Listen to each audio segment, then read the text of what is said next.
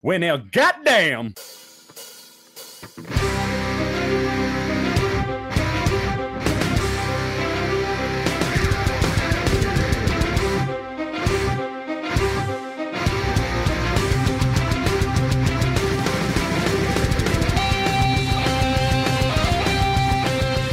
Welcome to goddamn episode four. We're going to be covering season seven, episode four, aka titled "The Spoils of War." I have with me the senior Game of Thrones correspondent Mike Rakoff, Whoop, whoop. and as always, Maddie Oh, hello. and Stefan. Hola. So we're going to go right the fuck into it and start off again with the Maddie format. What are your uh, general thoughts in one or two sentences? Go ahead, Mike. Holy fucking shit. That was awesome. Is that it? That's all I got. Okay, cool. Going to Maddie. God damn.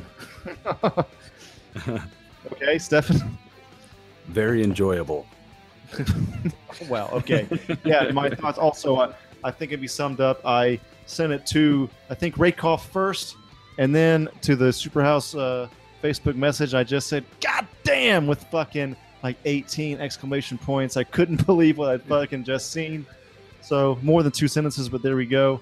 So Um, good. and then getting right to it, we're going to go right into uh, the beat by beat part of the episode. So, um, starting right off, the uh, episode starts off with uh, the notes that Rakoff wrote. Have you wrote getting paid?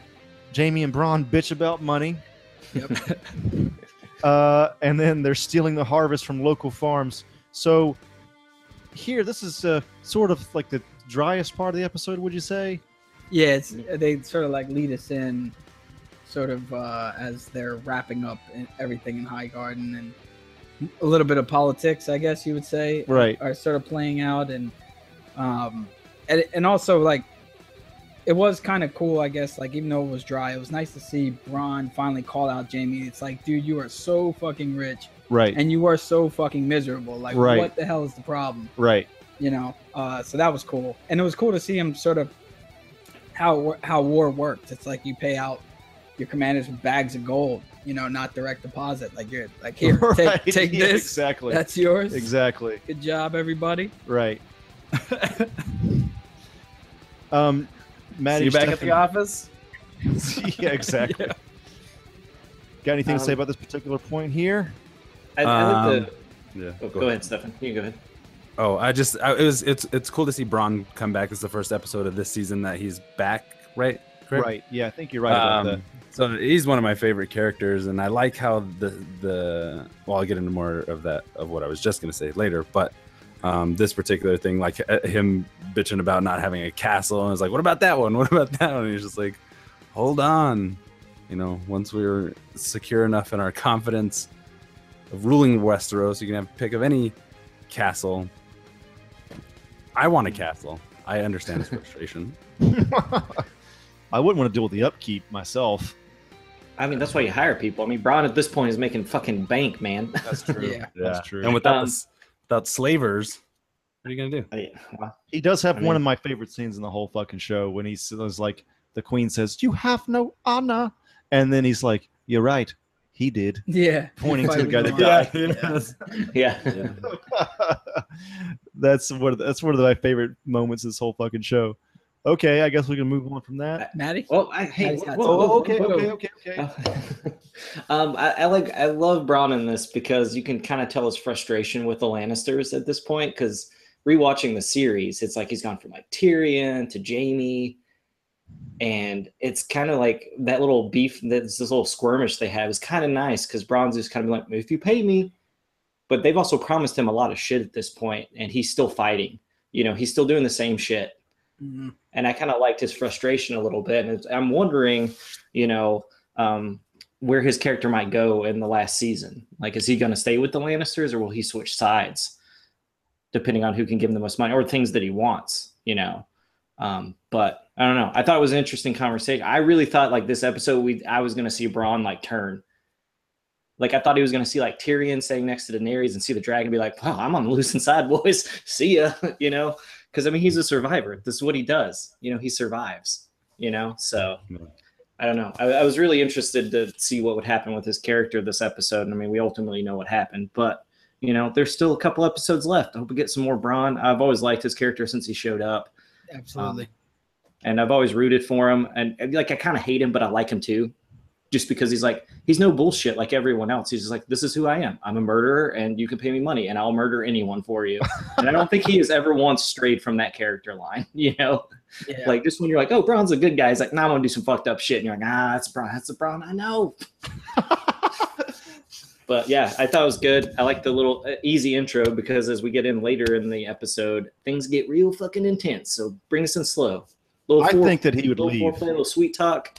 it would be an Before we interesting scene, like him and him and Daenerys, who Daenerys is really her, she's built off of inspiration and loyalty. Yeah. You know, all the reasons that Bronn doesn't fight for. Oh, right, right, right, You know, like all her people love her, right. and like it would just be interesting interesting to see her whether she would accept Bronn and then Bronn just like lay it out the way Maddie kind of just said. You know, right. is who I am. You know, She'd probably figure out a use for him. Oh, But I don't know I if she'd like Yeah. him. Like Tyrion, he's got history with Tyrion as well, but yeah, I, I could definitely see him switching sides for for more money. He's kind of like a Boba Fett in that way. He just he's a bounty hunter, man. He just he'll go, whoever has whoever's paying the most. Yeah. Yep. And I mean, uh, you also got to think like he he's also a survivor. Like he's gonna go to whatever side he thinks winning. You know, like if the Lannisters start failing, like they're winning, right? Like I mean, besides this episode, everyone's like Lannisters. Yep, they got it. It's in the bag, you know, because all this shit started happening. But it's like, I mean, as we see at the end of this episode, that would probably change my opinion about a lot of the way things are gonna go. You know, I mean, the lady's got motherfucking dragons, yo, dragons. you can't ignore that shit. You can't. But um, yeah, I mean, I'm d- I'm done. That's all I gotta say. I just like that. I like Bronn. I'm glad he's back in it. I'm glad they just didn't kind of ride him out or like try to kill him off easily or something, you know. So Yep. I'm interested to see where he goes. They've set him up as a character that doesn't give a shit about honor anyway. It's just about he's a pra- he's pragmatic as fuck. So uh, yeah. I mean, I would like to see a character switch, you know, either like full on evil or full on good, like, you know, because he's been the same consistent character throughout. Like, do you think would change at that point, or is he just too old and too stuck in his ways? Like, I don't know. Either way, I'm a fan of Bronn, so he can do no wrong in my book. All right. Cool. All right. So going on to the next uh, point here. Um, Rakoff has written shit rich people talk about. Cersei and the Iron Bank representative discuss details of their agreement. Uh, what exactly was it? Were the uh, this was They the- were- here happened here? they were sort of just going over like reaffirming things. They were talking about like interest rates at one point, like how also, sort of how the bank is going to miss her interest rates. It's just such Yeah. it was such a rich thing but um uh basically it was all just like confirmation of uh when they walked out onto the map Uh huh. just confirmation that you do have a lot of enemies and we won't support them as long as you deliver the gold you promised Uh huh. that was basically the the reason for the scene Okay. It's just it's interesting to me that I know this is medieval times, this is Game of Thrones we're talking about, but like that bank, they don't give a fuck if it's stolen or not. They just want that fucking gold. oh totally yeah That like I think that says something about the bank that they're dealing with. But then again, probably all the fucking banks are like that. I guess. I mean, we're talking about a fantasy land, but even real medieval fucking banks, they, or even the day, who gives a fuck, right? yeah Like they'll just take it. they want they want order too they want to make sure that whoever's in power is paying them and ensuring that they will pay them they like to have those relationships with whoever's in in charge and they certainly don't know Daenerys Right. and I'm not sure that Daenerys is the type of person that will have a good relationship with a bank Right. you, you know so it's that's sort of cool to see the politics of all that Yeah, I like how the dude seemed to hold his power so confidently over Cersei uh, when talking about how it's like it's just about the arithmetic. I, like I'm a like I'm a I go by the the calculation of it all and everything, and that's the defining factor. So anything else, so he's like like you know like most char- characters would be cowering in her presence or whatever. He was just like, nope, this is just how it is, and it's like, damn, like the who really rules the roost, you know? It's awesome. Right. He he yeah, he he knows he's in a position of power even over this queen because he's got he's representative for all the money. Yeah. Maddie, you got anything? Um, yeah, I mean, I like that scene a lot. It's kind of like you were kind of saying, Andrew, about like the remnants of like the way banks work today, and like I think like big business or like, you know, like they, uh, I think smart companies like invest in themselves. Like they don't build new places or take over new territories until they have the money to do it out of pocket. And it's like when you get in with like lenders and shit like that, and if you can't find the money to pay it back, like is that going to lead to more trouble down the line? Like, yeah, the Lannisters paid it back this time because they had to take over you know, a house, a castle to get this money to pay them back. But are they going to be able to do it the time after that? The time after that, like they say, wars are expensive, you know. Um, and I think the thing about uh, Dany is is she's great because it doesn't really she doesn't owe anybody she doesn't owe anybody anything. She's doing this on her own through her own to- terms which i think is great. And what you should do mm-hmm. is like a leader you should never be in debt to people when starting your like business. I mean yeah you need loans to get shit started sometimes but I think the more you can pay like out of pocket, the better your business or whatever you're going into will be. So I'm I'm interested from this banking standpoint and like having this guy come in because I mean at this point they didn't even have to show us this because the episodes are moving so fast. So this is going to be important I think like in the last season. You know like maybe funds run out. Maybe the Iron Bank won't bank uh, back them anymore. Maybe they decide to do something, you know, like it's very interesting to see like where this could end up for the Lannisters since they're very much based in like money and they always pay their debts and stuff. And that means, I mean, if that's your fucking motto for your life, it's I mean like you probably owe a fucking thing. I mean, you're paying back people all the time, dude. You know, so I don't know. I think it's interesting. I really like it, and just from like the little bit of business I do know about, um, I, I think it's very interesting, and I like that they've kind of added this little aspect to it. Um, but it also worries me because I feel like there's so much to do and there's so very little episodes. And is there enough time? I mean, I trust the writers, but I don't know. I just don't feel like there is. I need like five more seasons after this. Come on, guys. Seriously. Give us what we want. Is is how far back does it go as far as in the backstory as as far as the the the Lannisters always pay their debts? Is that something that's like way far back in the Lannister line, or did fucking I think, yeah, I mean, I think it's just as common to Lannisters as, uh, you know, winter is coming to the Starks. okay? yeah. You know, it's just their way of life, paying off debt and, you know, inquiring debt. Right, You know, it's going to catch up to you at some point. First- right, versus the North, who just prepares for winter. Like that's their way of life. right.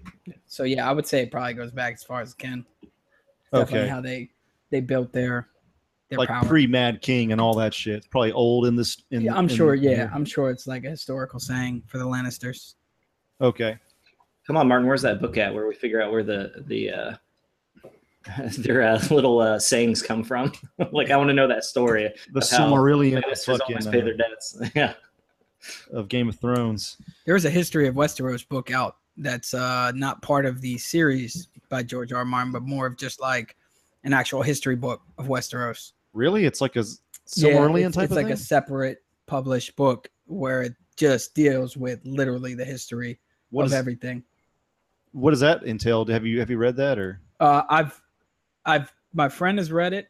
I'm the one who got her to read it because Uh-huh. I came across it. I haven't, I haven't read Okay. it personally yet, but it's basically everything kind of you're asking. It Okay. deals with the history. It gives you just the background Okay. of the whole world. Like if you were taking a history class about the United States, it'd Yeah. be the same thing, but for Westeros. Like I feel like there's something that George R. R. Martin could have written that uh it's like way down in the like the, the their ancestors that I think that's what it is. Yeah. like fucking the, the, somebody in Tyrion's line, Jaime Jaime's line, that just paid off a shitload of debts and just kept doing it, kept doing it, and that Oh, they got that yeah. fucking reputation. I think that's in there.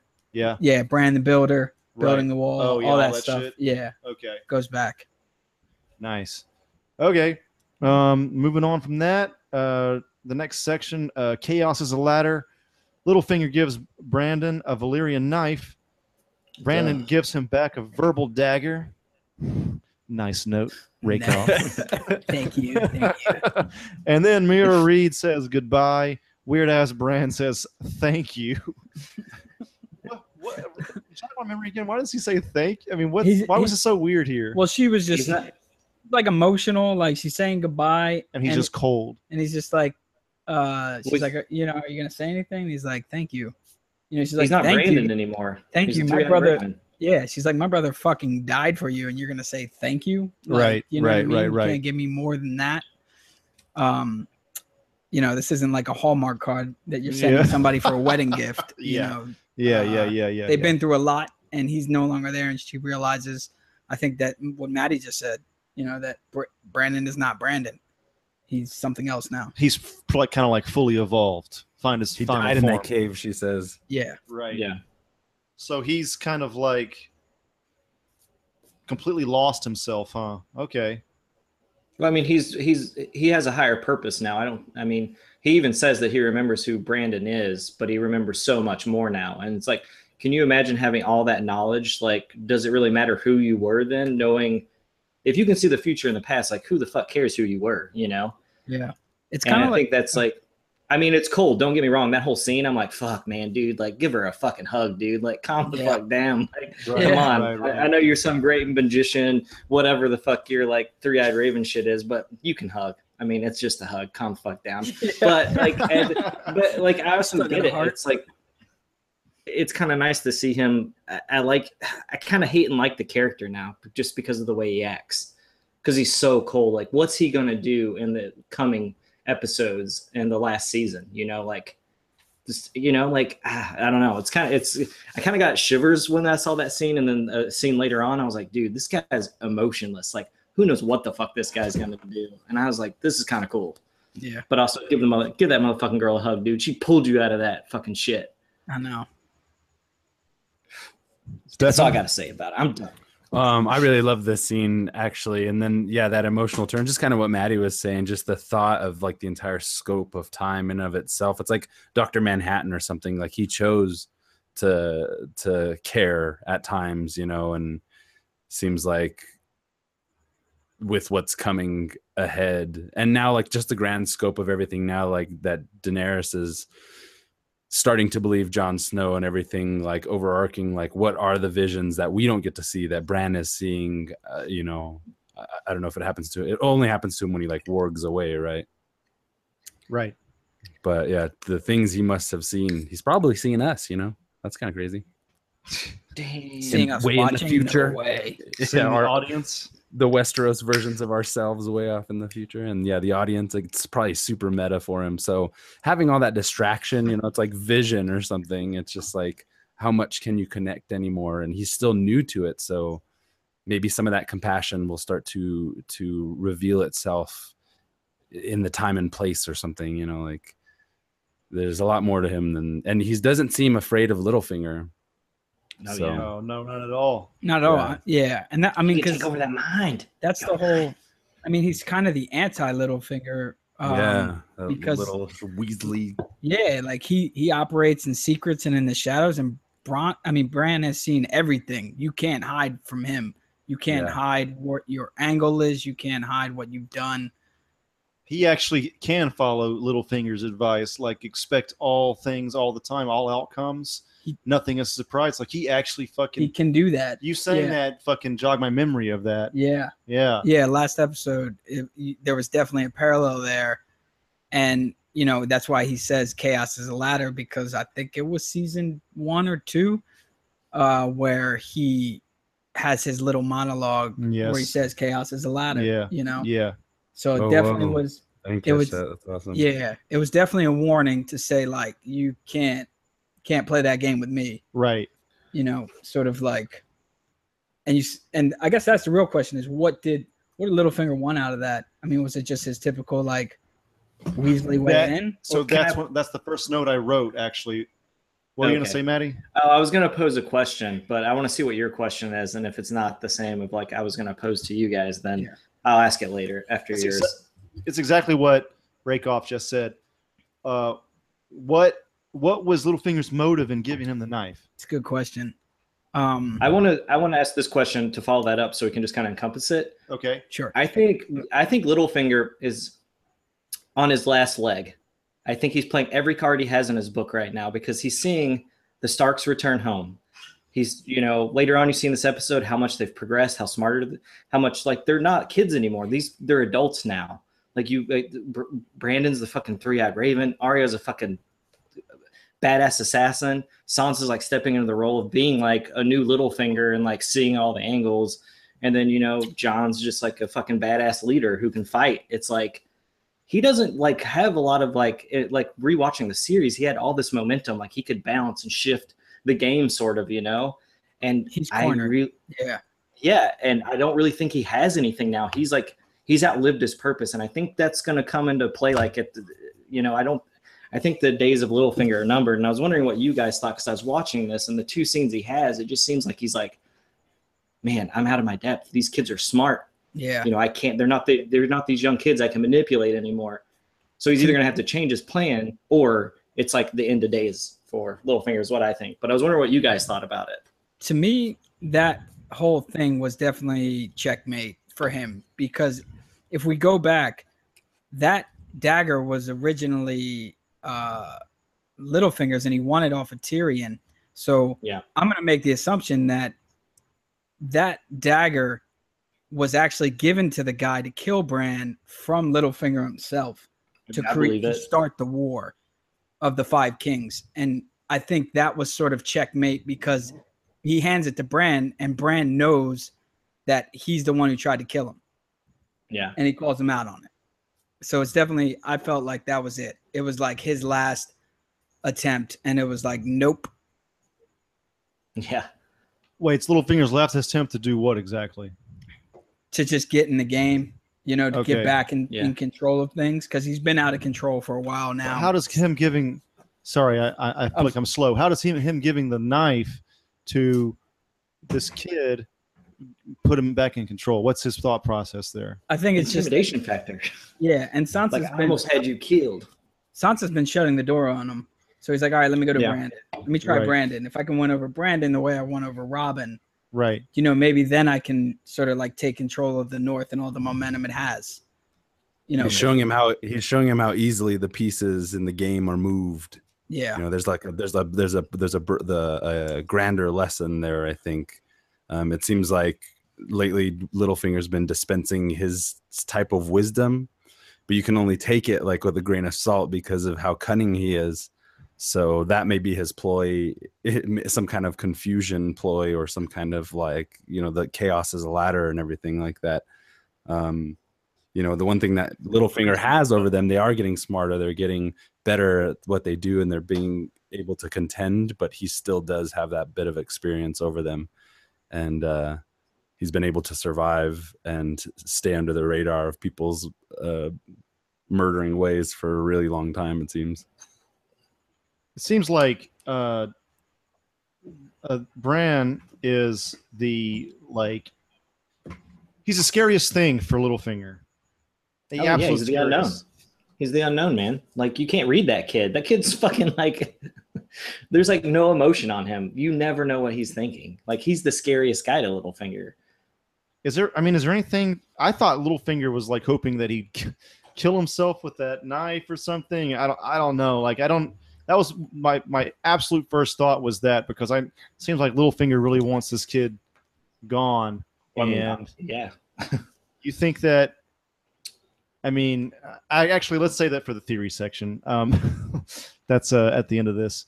So, um, anybody else got anything else to say about this? Yeah, No. It's hard. It's hard to it's hard to say where where that might be going, especially since now Ar- Arya has it. Um, Yeah. and then that that look that he had when he was looking down on her training you know there was two very different emotions going through sansa and littlefinger in that scene Oh, we'll Um, get to it. and when he's looking there it's like yeah, that his machinations are are might very well be um you know just as powerful as john with his sword or daenerys with their dragons you know he's like he's one of those meta beings in this universe that you're just kind of like what the fuck you know Right. He's like the most So- powerful. I, I yeah, I've never missed. I've never uh, mistrusted a character more than than Littlefinger. Oh, for sure. so it's just like I, I don't even know where to begin. And so like for me, it's like it remains to be seen. But that that dagger uh, is really important. Valyrian, I don't know. It's gonna be cool. you think we'll find anything uh, out as far as um, Bran warging in or seeing the scene of Littlefinger give the Chaos as a Ladder speech I mean, did he even influence that speech? Make Littlefinger think it? I think it. I think it's more of a. Um, we just have to accept that Brandon knows everything. Okay. I don't. I don't think they're gonna show us any more of that because when he goes into the tree towards the end of season six, Yeah. and Meera's like, "Are you sure?" and he's like, "I have to," and he does it. I think that is the transfer of sort of like everything Oh, there, or, or, but just in that, like, I don't think they need to. I guess like specifically show us anything at this point. okay. Unless it's something we haven't seen. I don't think they would show us anything we've already seen. Unless I just wonder how badass. much Bran has been playing Littlefinger himself, because Littlefinger up to this point, we've been bringing this up every episode. Actually, like he's he's losing the ground, and Yeah, he's kind of just in the way. Yeah, To be yeah, honest, like Maddie Yeah. was saying, it's kind of like he's just sort of like desperate, and I almost do- do want him to just get out of the way because either make a move or get out of the way right. because he's getting annoying. Well, I want that direwolf budget, yo. Get Littlefinger out of there. Yeah, that'd be nice. One less I to pay for. Okay, cool. Uh, we're gonna move on to the next point here. Um, Arya returns. Uh, fuck those guards. that shit was uh pretty funny. Um, one of the more comedic uh, parts of this episode. And then uh, Sansa, they uh, Arya and Sonya have Sansa have their reunion in the crypts. Um, Mike has written here uh, a little rough around the edges with these two. And could someone please give Sansa a proper fucking hug? She does. They do at the end. I'm watching the scene right now. She gives it to her. It's like they do really get a hug, yeah. Yeah, I mean, but I agree. Yes, please. Like you guys haven't seen each other, and I get it though. It's like they haven't seen each other for fucking Yeah. years. And they never Like, really liked weird. each other to begin with. Like they always were at. Uh, I mean, they're they're It's been so but- long, I can't even remember. Yeah, season one, like, because they're so different. Sansa, and I'll reiterate this throughout the podcast with these two, because Sansa is like the, she's very proper. She's always done what she's told, Yeah, you know, and Arya's not, and she's always kind of resented Arya for that, you know. So, right. so it's weird when they come back. Like, it makes sense when Arya's like, oh, he left you in charge. That makes sense. You're the responsible one. You know, I make lists. of I honestly- kill. I think they're kind of similar now. I mean, obviously, one of them has a skill set the other one doesn't have, but they're also very like, they know what they want. They're going to go for it now. You know, um, I and think they're probably more alike yeah. than they were in the first season, but they don't know it yet because they haven't seen each Yeah. other. They haven't even discussed. Like they barely they talk about their dad and like what they've been through. They don't even tell their stories. That was you a nice moment. I think when they went to their dad, it sort of helped connect them in a way Oh, that yeah. they weren't before. And um, I guess what I meant to to say that they're different is that like Sansa's really good. Like she's walking around Winterfell talking about like wheat rations and you know uh, barrels of hay and things like that. Like she's she's governing, where Yeah. Arya is could never govern in the way that Sansa can. Right. No, I different. definitely- Yeah, yeah, and I, I think we see at the end of that that segment of like what Arya's skill set is, and I don't think Arya's seen what Sansa's skill set is yet, you know. And I think there'll probably be a moment in another episode or the next season where Arya is probably going to see her sister like you know be a good leader. Yeah. and I think there's going to be a mutual. So, like they're trying to figure each other out now because like you know later on when they have their meeting with Brandon, it's kind of like they don't like they don't really know each other anymore. You know, it's Yeah. like could you imagine not seeing your sibling for as long as these people have? Like, definitely know? all, yeah they're like- all they're all sort of and i think i might have wrote this i don't know if it was the next segment but they're getting acclimated with one another the new people that they've become uh in a way to sort of like they're feeling each other out and things like that mhm. um and i think one of the things sansa says to Arya when they first meet in the crypts is she says like one of the first things and it's so sansa it's so older sister she says you shouldn't have run from the guards it's like fuck those Oh, yeah. guys like who the fuck are they Right, I didn't run. Hey, hey, yeah, I know. When she says I didn't run, I was like, that motherfucker just strolled into the motherfucking crypts. I was like, yeah, Yeah. Arya's a fucking badass. Oh, She's, she's like you need better guards Girl. Yeah, She's, I think she's my favorite. Ultimately, she's gonna be. well, um but yeah they, it, it was cool you know like this scene and but when they go to the tree in a, in a, in a bit um to talk to Bran it's just like seeing how much they've both grown apart but how much they're still Stark children and you know what they've learned uh talking about Ned you know it's just like you see the things that their father was telling them the whole time before he died that seemed like going in one ear and out the other it stuck with them with all of them.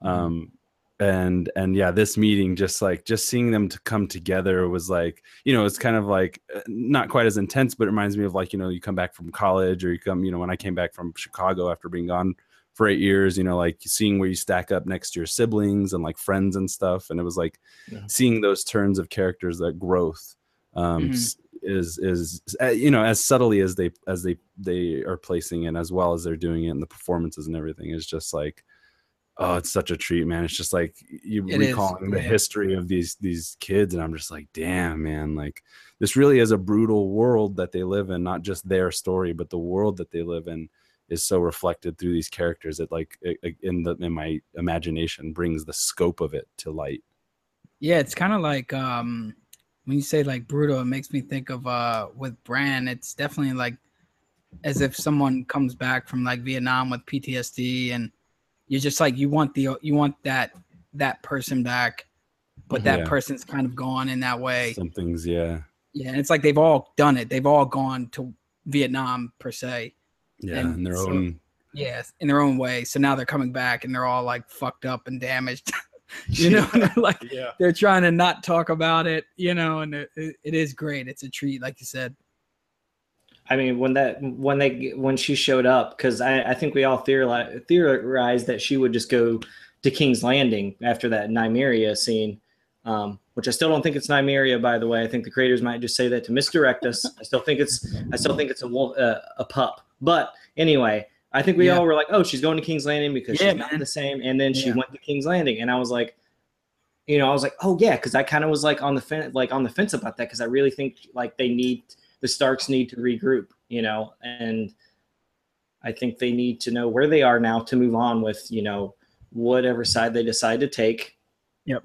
do Things on their own, which I don't really think they have the army to do it, but they do have a guy who can fucking warg into a fucking dragon. So, you know, it's like the, it, it's going to be interesting to see how things play out. But uh, just seeing them together again is just awesome, man. Like Yeah. the whole time, I was just like, "Can we stay here forever?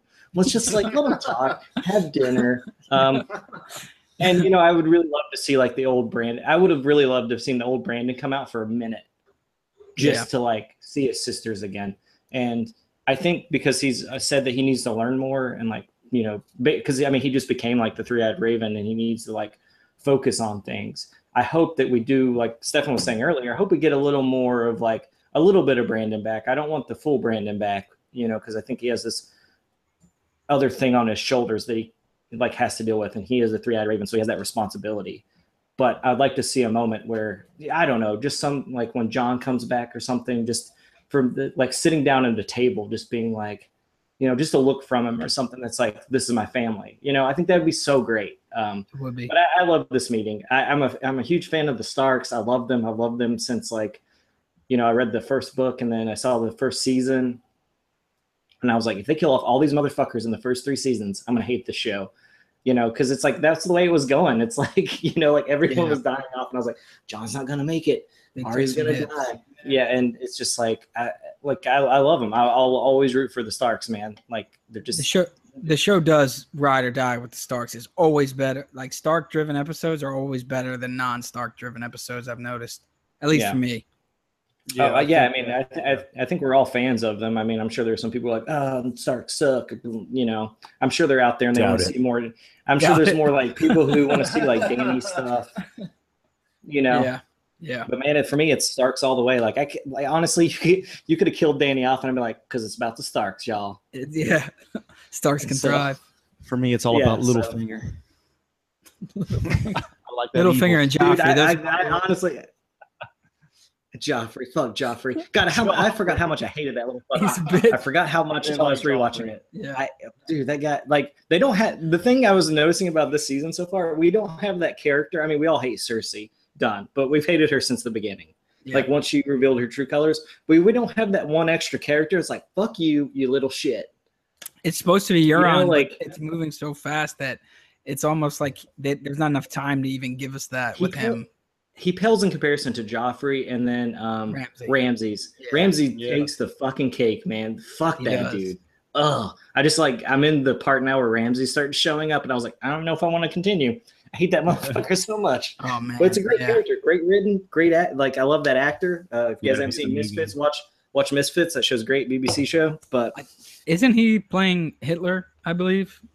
I believe he's playing Hitler in something he should. coming up. Yeah, Young Hitler. I think he got casted as Hitler, young Hitler. Dang. I mean, like when he's he an can artist, do it. Yeah, I think so. writing Like, that fucking mind early on, makes sense. All right. writing that there Mein Kampf. Okay. Um. If anybody's into Hitler, check it out. Okay. Uh, actually, I had one question about this uh, before we move on here. You, uh, what? Why'd you write a little rough around the edges here, Mike? Oh, it was just sort of like well, what everybody's actually been saying is where they're like getting acclimated. It's Okay. kind of like they're n- it's like two pieces trying to connect and they can't like two puzzles that are there's like a piece missing between them still. How much can I trust you, even though we're related? But we all know what happens, even though you're related in Game of Thrones, that Ye- kind of thing. Yeah, I think I think more with like Sansa and Arya, it's kind of like they're both. Um, I think Stephen was saying it was kind of like when you come back and you size yourself up next to your siblings. Uh, I think it's kind of that. It's like, you know, because if you go back to the beginning, like Arya was always getting on like Sansa's nerves. So now it's like they're back, and a little of that is still there, Right. maybe as well as like they don't know who each other is. Like she's like talking about like her kill list. And like Sansa laughs like it's a fucking joke, and I'm just like, nope. It's fucking real, baby. Yeah, like, You've I have a seen what list I've seen. Yeah, yeah.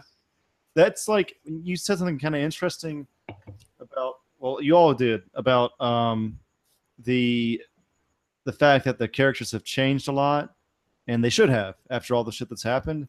And we all know that George R. R. Martin is a fan of Tolkien, and I think maybe he's drawing a parallel there as far as um, like the Frodo's never the same because he's the one that bore the Mm. ring the whole time. It's interesting. I think there's. I don't think it's the whole point of Lord of the Rings, but I think that PTSD is kind of a huge part of Lord of the Rings Yeah, because I I think certain portions of the book are based on World War One and what he saw, what Tolkien actually saw in that war, and Yeah. what his friends saw.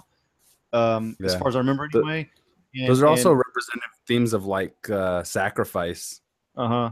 yeah. Yeah. They, It's it's the knowledge of no, of what you have to give up in order to move forward and whatnot. yeah, there's yeah. This show does is like heavily rooted in like consequence, even no matter what the decision. Like there's always sort of like a, a cause and effect. Um, I mean, yeah, people die and then come back because they've made bad choices. So yeah. yeah, for sure. Right. and sort of that's actually interesting you bring up um lord of the rings because that is a good point i do see those parallels one of the parallels that the uh, writers and creators of the show talked about in the um like after the show special on hbo go was um when Arya came back it was actually they said literally they said they it, they paralleled it and it was inspired from odysseus coming back in the odyssey Oh, right. yes, and yes, nobody right. recognized him Right. because he had changed so much, but he was like much older. You know, Arya again That changed was so much. Yeah, That Yeah, I was mean- when I saw that on a, on the HBO thing. I the, I was thinking like, man, humans just haven't changed in a long ass time. You know, like, Yeah. it's Yeah. like we can still relate to people even in, in those times. Yep. To a certain degree, at least. At least Massey Williams. yeah. Exactly. Okay. Uh, moving on from there. Um, kind of like almost on the same point here. Um, Stark reunion at Weirwood Heart Tree. Yep. Weird ass Bran gives Arya the Valyrian knife. And uh, then uh, new identities getting acclimated with. Okay, that's what Yeah, we, we kinda- already covered that one. Yeah. Um, my question at this point here is, what will Arya do with that knife? What are your Kill thoughts on motherfuckers this? all think we day long. Yeah, I think we saw it in the training session. She just can't Yeah. wait to use a particular knife. I think it's a perfect thing. It's Give her- like when, yeah, I think it's like when you like are playing a video game and you're like, man, I have this really cool sword, and then someone goes, you've upgraded to a dagger, and you're like, I'm gonna fuck up so many people in this game now. totally. I've been sitting there and I've been fucking grinding and grinding, and I need a new weapon, and she got it, and Bran gave it to her because like. Bran can see everything. He knows that she's going to use this the best, and like who knows what Yeah. part she'll play with what he can see. But she's going to take out some White Walkers for show. Oh yeah, oh shit! Shit. it's Cannot Arya wait versus for Arya to White show up. Walkers. Yeah, You know, okay. I'm also sad because if I know anything about this show, I hate battle sequences because anything can fucking happen. Yeah. So nervous later on in this episode. I was so fu- I like I didn't want to finish the episode, guys. I was Dude, like, I couldn't believe what I was watching. They're getting hard to let's, watch Let's save 'cause it, just save it for the- let's save it Yeah, until we get there. yeah. Got a little bit more before we get to that point. Uh, okay. But, oh, I, I love it. Oh, I yeah. love she has that little dagger on the side now. It's so great, man. I just it's like, oh my god, upgrade, yes. It is like a video game when you get a new item. Like Oh, she's, yeah, man. she's decked out now. But with that fucking dagger hurts. though, you got to be fucking up close and personal with a fucking Fuck White you, Walker. But she, I mean, dude, like her, her She's quote unquote think- dancing instructor has told her how to get Yeah. close. You know, like Yeah. she's got that skill set. She uses Her dancing instructor, she's been on the White trained- Walker.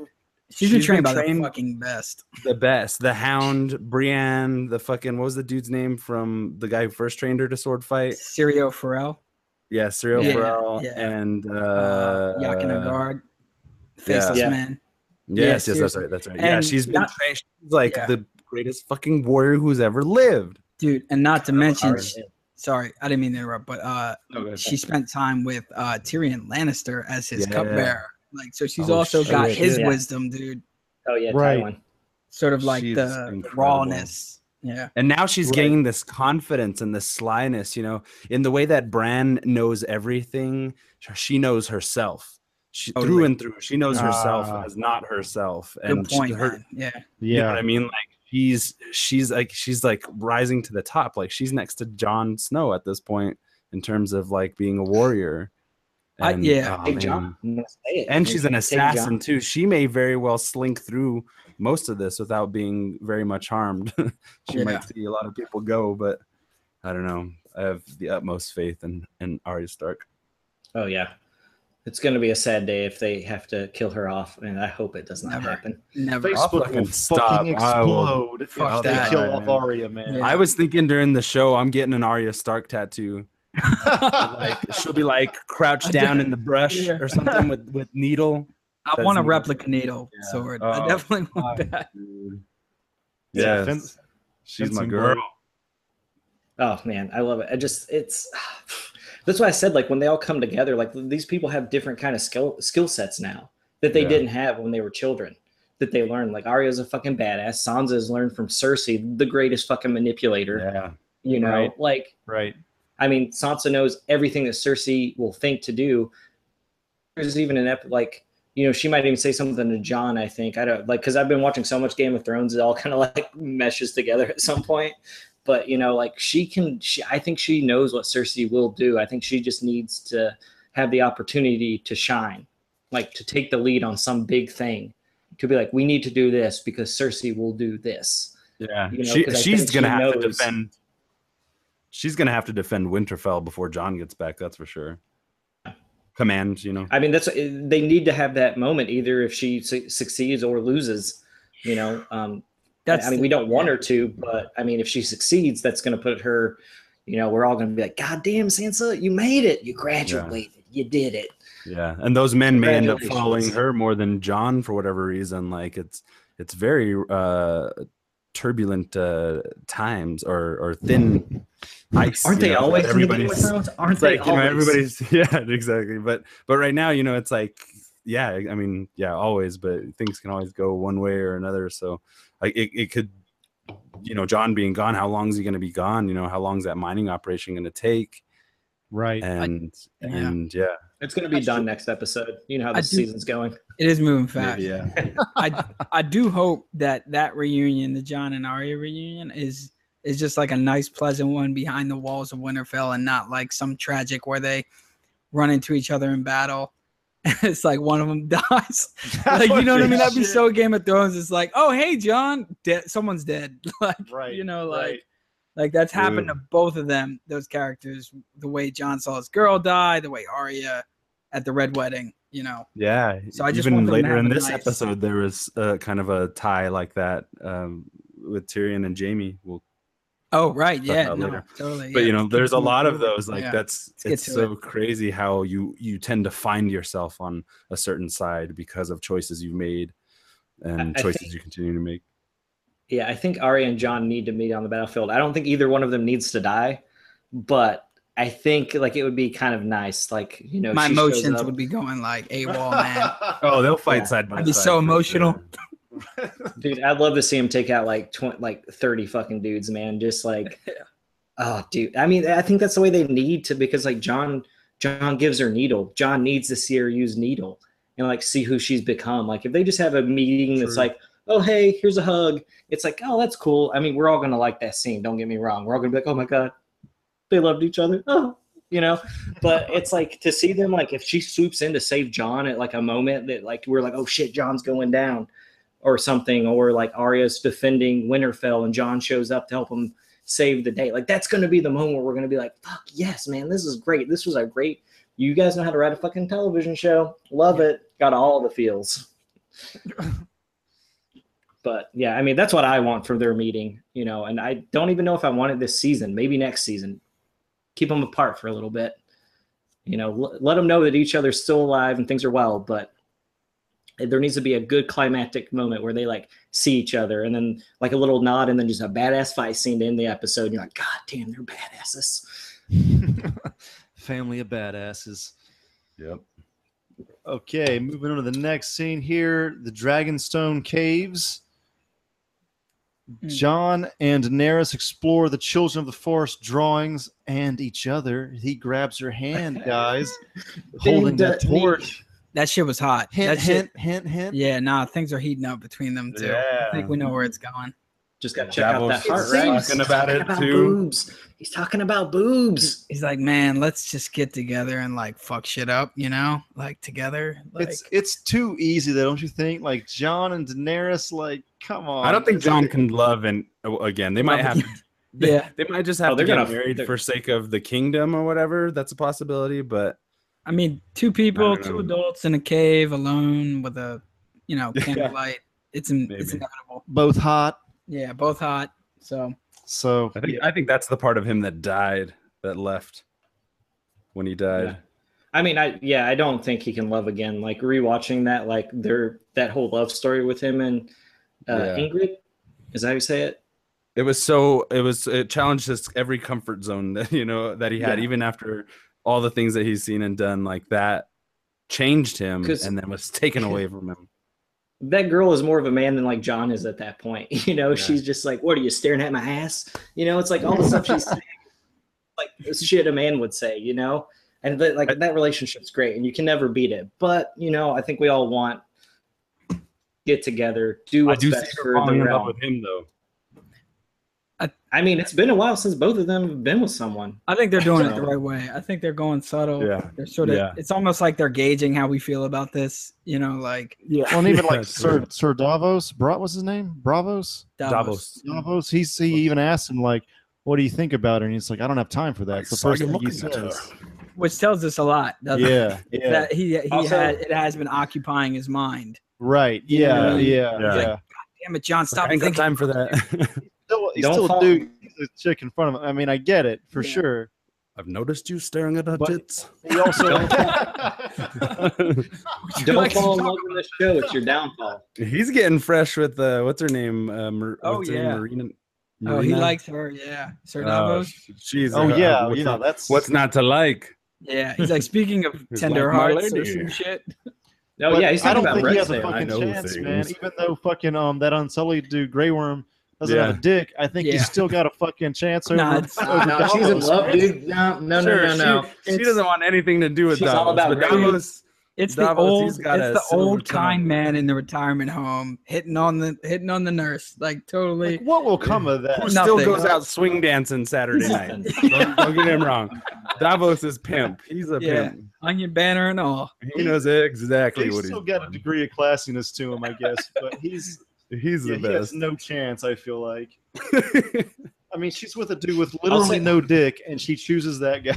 I mean, come on. Hey, dude. Apparently, what he did with his tongue is enough. Mm-hmm. Don't judge a man just because he ain't got no Oh, dick. Come on now. I know.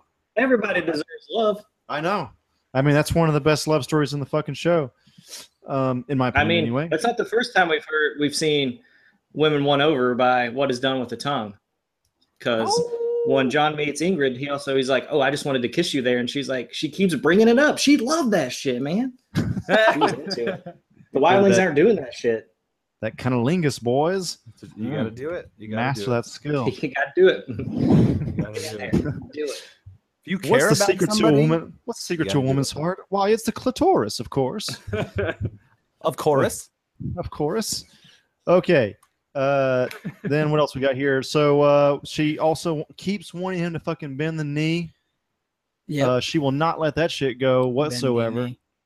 And in one episode, I want to address this. And like an episode or two ago, I said John's definitely not bending the knee. And then like I, I, I listened to the episode midway through it, I'm like, you know what, John It's going to definitely bend the knee because he needs to save his fucking people. Yeah. After I thought about it more, and uh, That's There's- what's gonna drive him and Sansa apart. Yeah, it's uh, there is predict- there's sorry. risk there's risk on both sides of it, and I actually noticed that this episode because it was like kind of like it wasn't. She calls him out on his pride, but at the same time, let's not forget the last time John did something courageous, he fucking died. yeah, Yeah. Yeah. You know, so it's like he, he's It's- playing it safe. now. yeah, it's like if he he can't just make these decisions because like if he sides with Targaryens, he's gonna lose support in the north for sure. Yeah. They're gonna hi- some of his support's gonna disappear. I don't know how much, but it's just something else to think about. Like John's got a lot on his plate. You don't think that they'll be like, well, these are fucking desperate times. We understand John's position. At I mean, this point. think no? about think- the the. Go ahead, Steve. I think it just comes down to Sansa at this point because she's she's in he's endowed her with this power, and she's good. She's going to be really good at what she does. But her her she's she's looking for those moments where she can really shine. I think, or that's where her character is going to go, where she's commanding these people, you know. And then since John's gone, they'll feel abandoned, you know, and he'll be doing something. I could see him doing something out of a desperation in order to get this whole thing done but i could see that causing a rift and then that's you know that that's internally fighting in terms of the war too because she at this point she said she'd help him um oh i guess if he bends the knee so i don't know it'd be crazy Yeah, I'm kind of leaning towards him actually bending the knee, but I didn't think about Sansa's reaction to all that. But it's just like, it's just John's major problem now is he just has to convince people that this fucking army exists. You know, like yeah, Mhm. I'm wondering if this is where like Parliament started in the world, where it's like coalition government shit. Like we don't have to, you know, like we don't need like uh one king in the seven kingdoms. You know, we can rule together. You know, side by side kind of deal. like more council type of governing yeah, that's it's, that's a bigger theory with Game of Thrones. But I want to say that I have a comment about that, but I'll save it for later. okay. Okay. um, my question here is: uh, firstly, are they going to bang? Yes.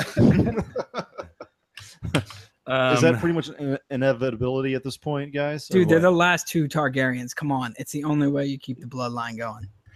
but they won't do it. They, I know you're kind of kidding, but they won't do it out of like pure, like let's keep the bloodlines pure. I don't think either of them. No, I don't think they, that, they would right? do it out of love. They're not And- Lannisters. Yeah, They can't. They can't fall in love though, because if anyone falls in love in the show, they're fucking dead. true.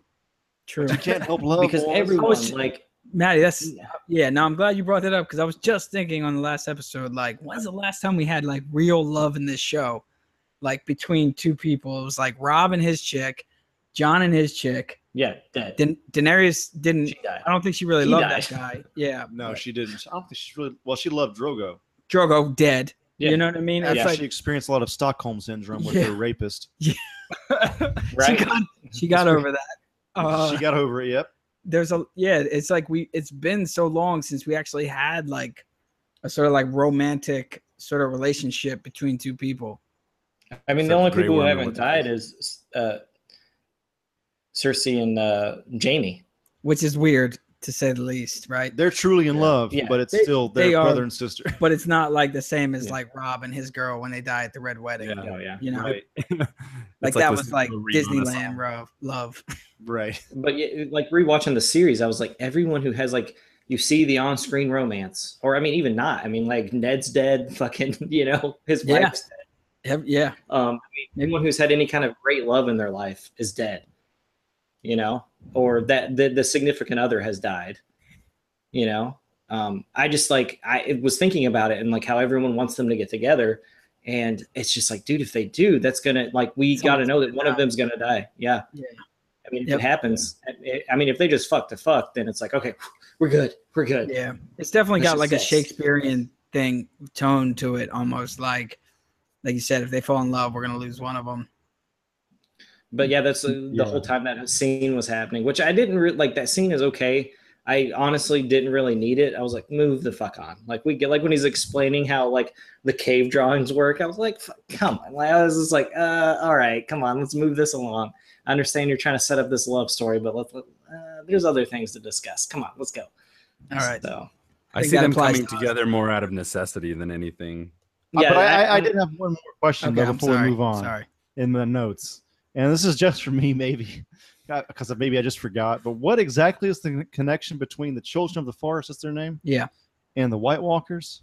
Uh, the Children of the Forest originally were um, at war with the First Men, which is basically everybody in Westeros, and um, it was just sort of like, you know, imperialism coming in, taking out their land. You know, uh, so basically, They were like they were like pagans, huh? Because this is all based on European kind. history, so maybe they're pagans before. Kind of like a actual- tribalistic Yeah, culture. yeah, Yeah, yeah. exactly. Sort of like living off the land, and then but also like very mythological kind of beast like Yes. like um fawn like characters you know uh, yeah, connected with the. Did they create the. White Walkers or what? So that's that's what that's what I was getting at is um basically to fight the first men to fight you know the imperialistic you know uh white man um they created the White Walkers to help them and you know they obviously killed men but then they you know it sort of grew out oh, of their creation killed them as well. yeah exactly so then Okay. that's at that point is where you, they looked at the first men they're like you know what like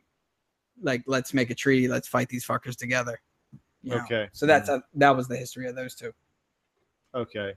I think they're trying to just draw some parallels with that ancient battle with what's going on now. Like shit Yeah. hasn't changed, you know. yeah I get I mean, it. not I that get it's it. super necessary, but yeah, I think It's that like- was I- kind of what they're trying to do. I mean, I've been paying attention, y'all. I know why we need. You know, I like.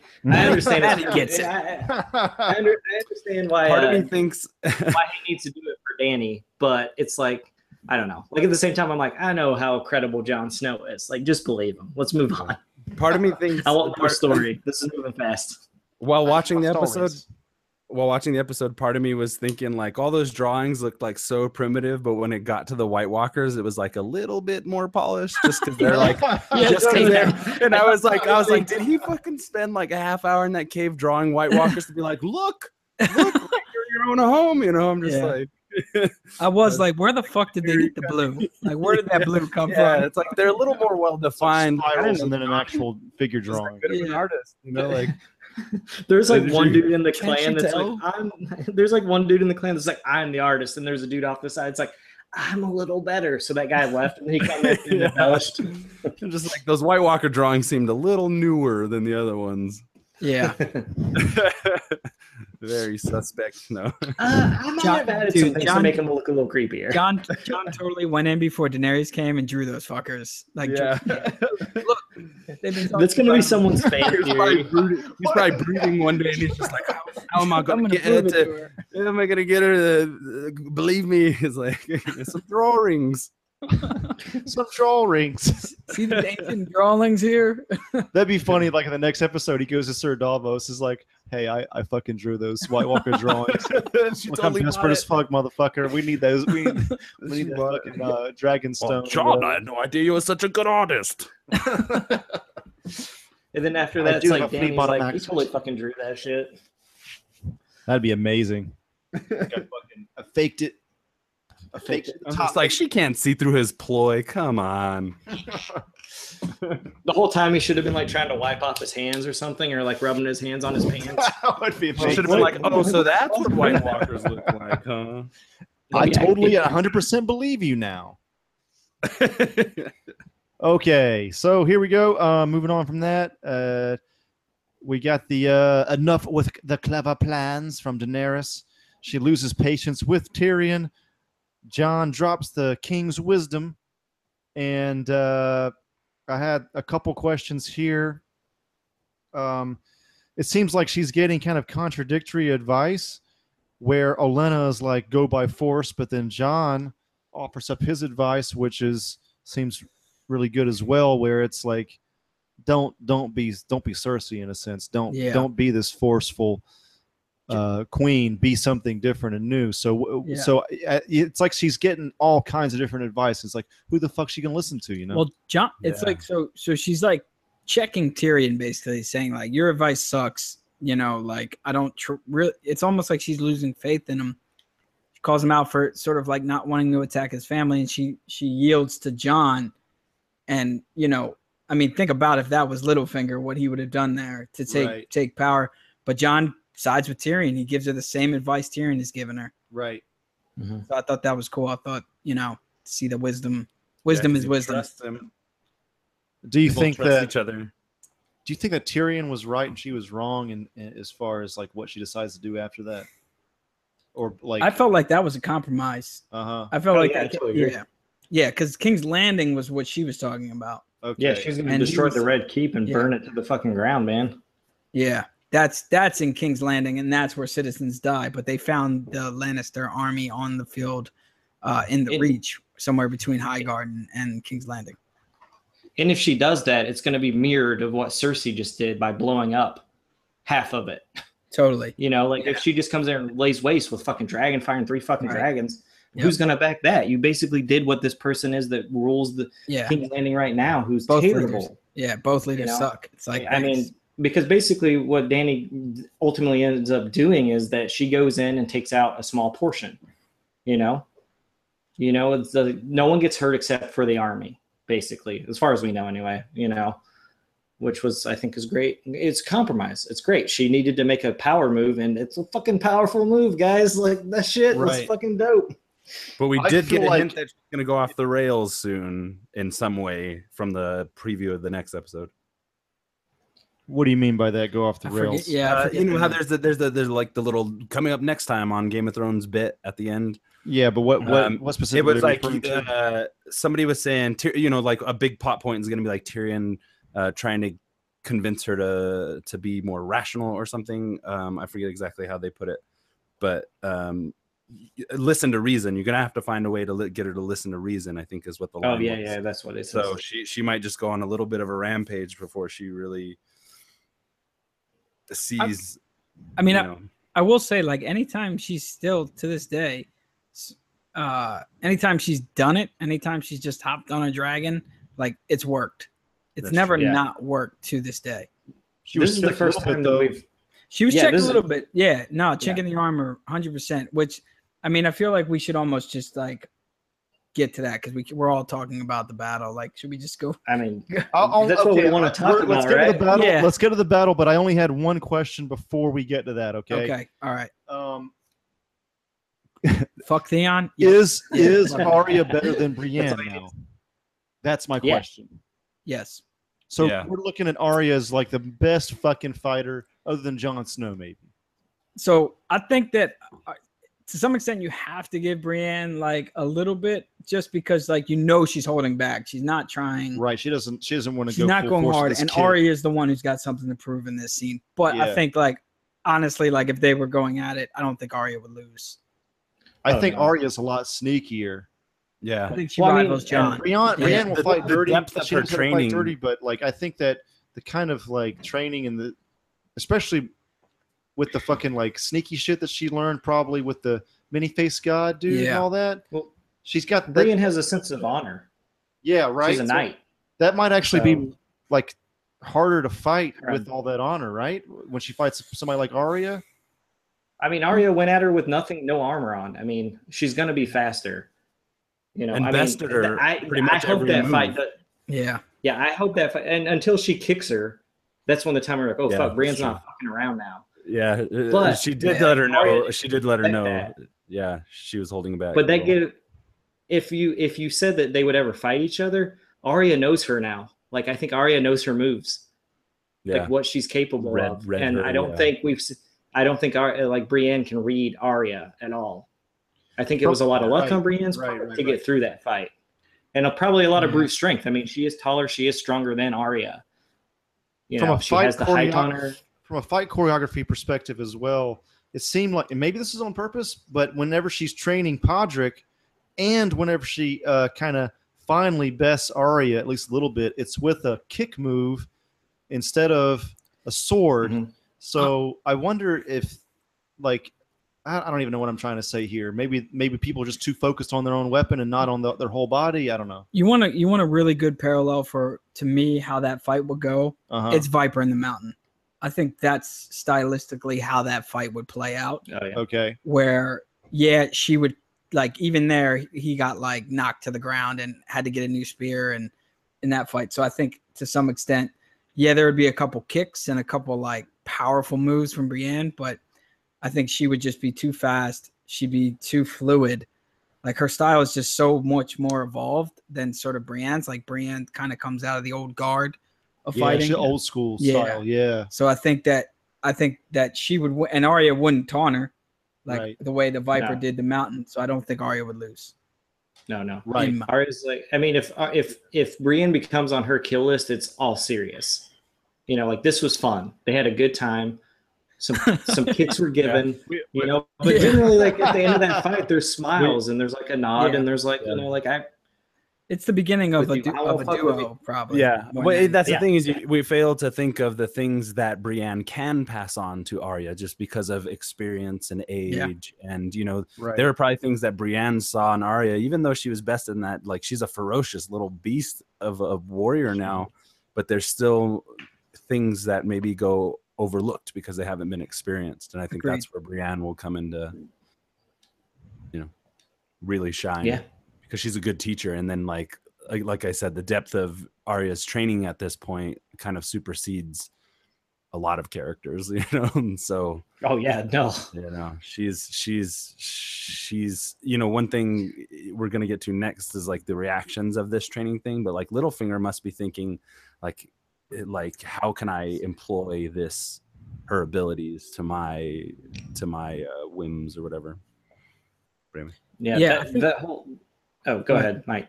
I was just gonna say like Sansa's reaction. I'm curious to see what you guys think about it because I was like, I don't know when when it happened. I was kind of like, that's their old relationship where it's kind of jealous. It's kind of like, you know, ladies Totally. aren't supposed to do that. Like that's always been Sansa. Like kind of like, of course, you know, she doesn't really approve.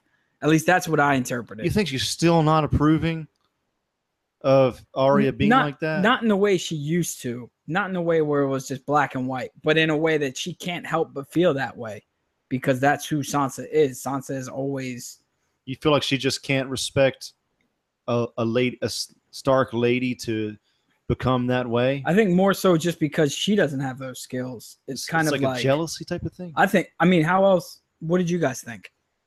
Um, I I think there might have been like I honestly don't know how to read that scene with her because I think it's a little bit of jealousy, a little bit of respect, and then a little bit of I need to watch my back. Because I, you know, I don't know. Like, I mean, we want them all to be happy Starks, right? Like that's what we want, you know. But we all know Game of Thrones, man, and people, family members die, they kill each other I mean, and yeah. I got a little bit of all kinds of reactions from her that wasn't necessarily like I mean like it didn't look like it was like "Mm, that's my sister fuck all y'all she's gonna kill all y'all if y'all fuck with me it was more like I don't know how to think about who this person is that came into my life it's really worrying her yeah I Like, was it's- that's what I focused gathered on it. on Littlefinger watching that whole thing. She was watching it along with Littlefinger. she- I didn't even catch yeah. Sansa. yeah, I know she, she, was doing it, but I was just like, "What's Littlefinger going to do with this knowledge Yeah. that these two are training?" Like, he's there for a reason, right? Like he he's going Yeah. to somehow use that information for his own gain. I'm not really sure, but I think we're beyond. I go back with Maddie. I feel I feel like we're beyond him. Like I definitely felt like the point of that scene was was Sansa and Arya, and actually I like what I like what you guys said. Like because there was like wor- I could see worry. I could see like yeah if I saw my little brother being that much of a badass, it's like man, like I don't want him going into battle and fighting White Walkers. Like that's my little brother. So maybe Yeah. there's like a, a sense of that, like so it's jealousy, but actually Yeah. ultimately probably think- a sense of A protection. a I protection reaction. I think there's a lot of fear too because it's so new and the whole thing with the list and everything like it really struck Sansa as um off-putting it Right. seemed like Yeah. and and it could it could come from that sense of jealousy that she's they're feeling or whatever like a sisterly kind of like rivalry um uh, but also i think i think to her it's it's it's really stirring up some kind of like um consequences uh, in her mind there's something we don't know that she's thinking you know and and for that for Littlefinger to give her that bit of advice about think of every possible situation like Yeah. Good Part of point, me is Steven. yeah. part of me wonders like you know if that what kind of conflict they'll come into you know because sansa as much as like i really love her i've always loved her well not always you know when she was like a little brat but now i like who she's grown into i really love but she's still so fragile you know she's still teetering the line of like where could she go? She's still allowing Littlefinger to buzz in her ear.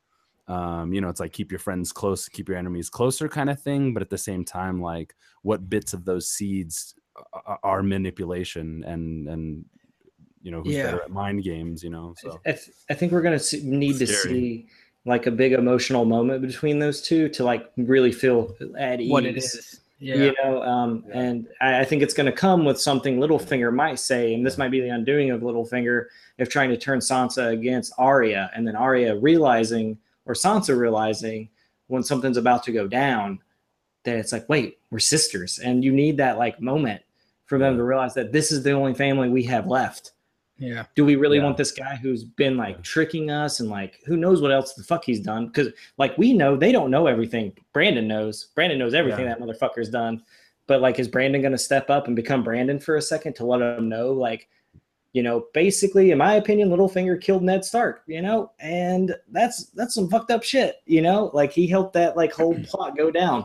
Um Yeah. so One- it's a one lot to think about like that go ahead stefan Uh, one thing that comes to mind is is Sansa seeing both her younger siblings in a state of brokenness Yeah. after coming from a Mhm. state of brokenness. So her, her her faith could really be shooken shaken right now. right. Um, you know, to her, she's not as impressed with Arya's abilities as everybody else is. She's more Terrified. terrified Yeah. of it yeah and it's and it's it's probably has it probably has something to do with her ability to press on or her ability to to rise to the occasion you know Mhm.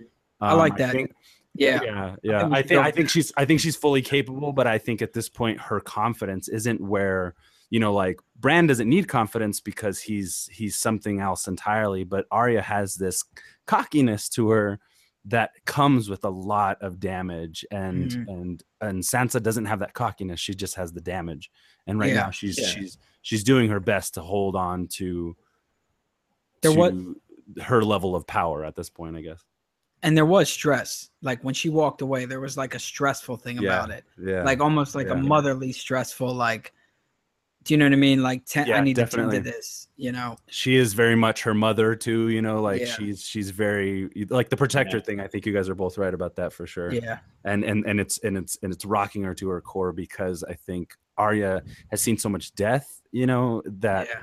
it could be in sansa's mind like what are we fighting for if not for the lives of my younger siblings whom i was trying to hope you know we're trying not for them to not be so fucked up but it's just like we're all so fucked up now We're all so you know? damaged. Like- This is uh, welcome to Psych 101 Game of Thrones. yeah yeah right it makes you wonder about yourself, you know. in a way. It Well, I- I mean, I- yeah, just talking about the That's jealousy the thing. more, I mean, about the jealousy thing more is like, like we've seen Sansa's journey and like what she's been through as a woman throughout this, and like Arya's been through stuff, but she's kind of had the better deal, you know. Like Sansa had to deal with Ramsay, Joffrey. yeah, And as much like- as Fuck, As that's much like as- psychological bullshit, man. Yeah, she's man. dealing with it. Yeah. Like Arya's gone through her own trials and tribulations. I'm not like saying it's Yeah. any less, but to She's me, had great Sansa, protectors. yeah, she's and she's Yeah. been protected from the horrors that Sansa has experienced. You know, had Oh yeah, the protection, horrors of like a woman, Yeah. like anything Yeah. that a woman can go through. Yeah. That's like Like I just when the Yeah. not to cut you off, but like when the hound No, knocks her out right before the red wedding, Yeah. instead of going in, she's had that those people sort of preventing her from seeing that carnage. yeah, she still she still does have that. You know, like it's it's like that young kid who's just a little too big for their britches. Like she's so powerful, but like it's like putting a power drill in a baby's hands or something, you know, a power saw Mhm. or something. It's just like yeah, they can hold it do correctly, it. but any Yeah. slip, you know, any you know, it's um um Because I think Sansa looks down and sees Arya as this badass fighter now, and there's probably all this jealousy because like they don't know each other's stories, they don't know what they've been through.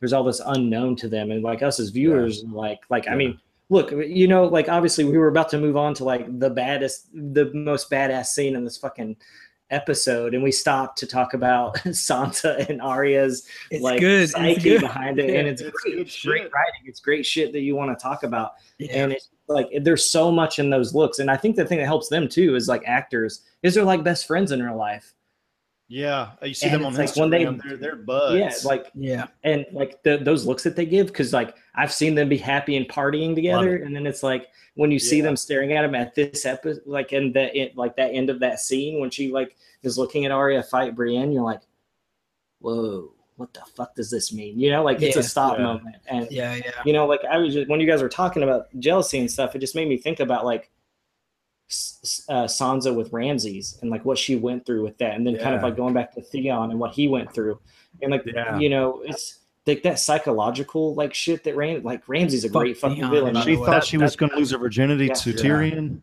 Oh yeah. yeah, Yeah, and, and yeah. There was that whole deal. i mean honestly that would have been the better deal right That would have been the You know? yeah. That was we should have went with door number two. Yeah.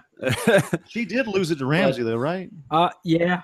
well, Yes. he basically Sadly. rapes her Yeah. He rapes her, right? Yeah. Yeah. yeah. I always, Sansa. I Sansa always was- liked um, Sansa to uh, Catelyn. I always go back to Catelyn as far as like when Brienne says that she has a woman's strength. Yeah. That's I, thi- I think fucking that's exactly sorry to cut you off, but I think that's exactly what she fears that Arya doesn't have because of their two different paths. Sorry, go ahead. Yeah. I think that with Sansa, I've been thinking about it more listening to you guys talk um, just now, but I feel like from Sansa's perspective, she's probably like is like to Arya, she's like, "Is this all you have? This Mm. this is your whole existence? This fucking kill list? After this is done, what are you? Yeah. You know? But that she- she- and that's and that's where the debate comes in because that's who Arya is. That's like like she's never understood who Arya is. right, You know, in a right, way. right, like, right, right, right. She's never understood why would you want to like shoot arrows, you know, when you, Mhm. you can sort of like be a lady and be Yeah. be a princess and a queen. But even if you go down this road, if she even if she's like, okay, so you're not a lady, even if she accepts that, I feel like she still can't wrap her head around. She can't really accept. I guess this this fucking insane revenge that she like this desire for revenge because it's it. I feel like Sansa doesn't want to be part of this war. I don't, you know, like, but I think yeah. just like, I I, gotta- don't know. She's just like, who who the fuck are you without do this? have- I You do know? have You're to- nothing without this, and Yeah. that's not a good thing. but I do have to give she you a rebuttal. Sorry, go ahead. I do have to give a rebuttal on that because, in a way, like Sansa was so adamant about where is Ramsay at the after the Battle of the Bastards, and she needed that. She needed to kill Ramsay. And Mhm. if you watch that scene again, just a great directorial thing. But like Sansa's, her face is half in the shadows and it's half in the light. Ah, So it, it does reveal to us, I think, that they're telling us like Sansa does have this dark side uh huh. that she does suppress. Do you know what I Mhm. mean? Like she does try to act like that doesn't exist, and Arya has kind of embraced hers, and I think she think that that's the difference Yeah. between them. Totally. You think maybe she's jealous that Arya doesn't have to hide it? Right? She doesn't give a shit about Ah. like how she's Yeah. portrayed by She's people. jealous that that She Arya doesn't follows, give a shit. Yeah, she just follows what's instinctually inside of her. Right. You know, versus Sansa, who always has tried to live up to these things. You know, like she's always been kind of like held back by those, but um, yeah, I don't know. I, I love Arya. Just the more we talk about her. we have Do you psychoanalyzed the shit out of this. and Yes, it's great. It's one thir- 10 second scene, this 10 second Yeah. moment. it was so good. Do you do you think that maybe she thinks she's stooping beneath her royalty in some way or something? Yeah, I do Like that's think a that. factor. Yeah, I've Oh, always like felt she's a slight on the family name. like that's why Jon and Arya get along. That's what a along. so- bastard does. Yeah, Yeah. exactly. It's something that a bastard would do. Yeah, And Anyway. I think even going back to like uh, like going back to like Arya and Ned's uh, interactions in the first season. Ned understands who Arya is and what she Mhm. needs. That's why he gets the quote unquote dra- dancing instructor. totally. Right. Like, Yeah. Those scenes are fucking great, man. Yeah. You Yeah. know, um, uh, just like he gets all his daughters and what they need. Like he doesn't agree with Sansa, but he understands who Sansa is. And there's a moment when he's trying to pack them up and leave that she like does that whole thing where she's like, "I'm in love with him," and blah blah. blah. And you Oh, can see man. Meg kind of like, Oh, "God, man, man, yeah. you're so young. Like you got to get over this." It took But me like so Arya's long. like, "Fuck yeah, let's go!" You know, like she's it took me so long to forgive Sansa for that moment because they could have made it out. Like Sansa Yeah. sort of like held them up. She just the whole thing. Like, I mean, I know she's like obviously learned her lesson and she's grown and, and I do admire her now. But like early Sansa, fucking hated her. yeah, I didn't like her that Oh, much either. I- I- yeah. Yeah. she really She was changed for awful. me. Yeah, Yeah. she. I mean, she, yeah, she she had a She- hand in, in every some things that Yeah. happened. You know. Yeah. She she looked But up I to the, the Lannisters. She looked Yeah. forward to their way of life. You know, she was all about it. Yeah. But I was just like looking at it from like a family perspective. Like you, you have like if you have a bigger family. I've never had like a huge family, but you know, definitely like I get along with my dad a little more than I get along with my mom. My dad loves horror movies. I love them. My mom doesn't. You know, and it's just like I love that family dynamic. Like they get like Jon and Arya are obviously going to be the closer siblings. You know, She, Because they connect. Yeah. um, she's doing and the I think most. Arya. Sorry. And, oh, I just want to say with like Arya now, I mean with Sansa now, it's like if Jon comes back, Jon and Arya are gonna be best buds. Sansa's gonna have what Brandon, Yeah. who is like fucking checked out because he's on a higher plane. It's like she feels she's Yeah. gonna feel alone, and I think maybe that's she's thinking about that as well. I don't And like. sh- goddamn, guys, have we gotten into this shit? Fuck. Diving deep. Yeah. One more God thing. Holy shit. One more thing. She she's really the only one that's upholding like the the um the like hierarchy of royalty. She's really the only one who's like playing towards that where Jon dismisses it if he needs to, and Arya could give a fuck, and Bran's, you know, Yeah, I don't think eye Jon really wants it. You know, ultimately, I mean, Yeah. he, I mean, he was. Yeah, he was the he was the commander of the Night's Watch, and we, we all saw what happened with that. You know, it's like, you know, I don't think he wants that responsibility. It is, Um, but- yeah, no, and it is important though, because if you look at Ned, like Ned understood that in a way, the same way Sansa does. Like, there's an importance, I guess, to it, like towards leading and things like that. Um, that Jon Jon actually resembles Ned a lot. I don't mean to say that, but like, I guess like the taking on that duty. Maybe Sansa's the one to do it after all. You know. yeah. Exactly. She's she's the one who's who's experienced it from so many different sides, you know, and she's Yeah. Yeah, you know, I, I just wonder if that's what's going through her mind with with her interaction with her siblings because because it's so it's so fragile to see who's fighting for what exactly because she knows how powerful they all are now. Yeah. You know, Fuck, that who's was so good. Yeah, That was yeah, such a good psychoanalysis, guy. yeah. One thing they're not is really un- unified just yet. They're together, but they're not unified yet. Yeah. We're waiting on Jon. Jon's got to come back. Yeah. If anybody writes like the psychology of Game of Thrones, please cite Superhouse podcast. Superhouse podcast. minute 47 i think maybe hour and hour Yeah, and right. 15 i don't know where we're at. Freud ain't got shit on us.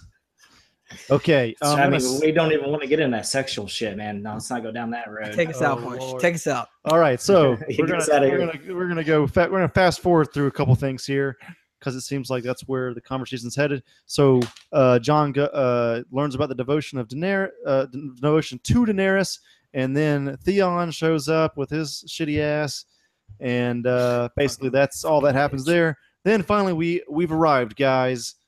Fucking Lannister's blindsided in the Reach. Randyll Tarly keeps to his ruthless reputation, flogging straddlers increases mobility. Um, then uh, fucking Bronn laughs at Dickon, dick on. And then uh, Dracarys motherfucker, and uh, of course I'm I'm reading off of his notes here of Rakoff's notes, but uh, lots to discuss here. Um, so start us off, uh, Rakoff. uh this yeah this whole thing was fucking awesome. I actually after the episode i went and looked up the geography of it because i was so curious as to like where the fuck they were like were they at uh Highgarden or whatnot but so apparently they're in the reach which is the region uh it's the second biggest region be- besides the north in westeros and it's like a high sort of uh morality and nobility just for reference sake but um they had almost made it to King's Landing. They're at this river called the Blackwater Reach or Blackwater Pass. I can't remember, but um, so they're right outside King's Landing. And actually, when Tarly comes up, he tells them they got the gold inside. So if anybody's wondering if Daenerys got that gold, she did not. It made it to King's Landing. Mhm. Um, and then the attack happens, and fuck, was that awesome! Just the whole Yeah. thing Yeah. was awesome. yeah.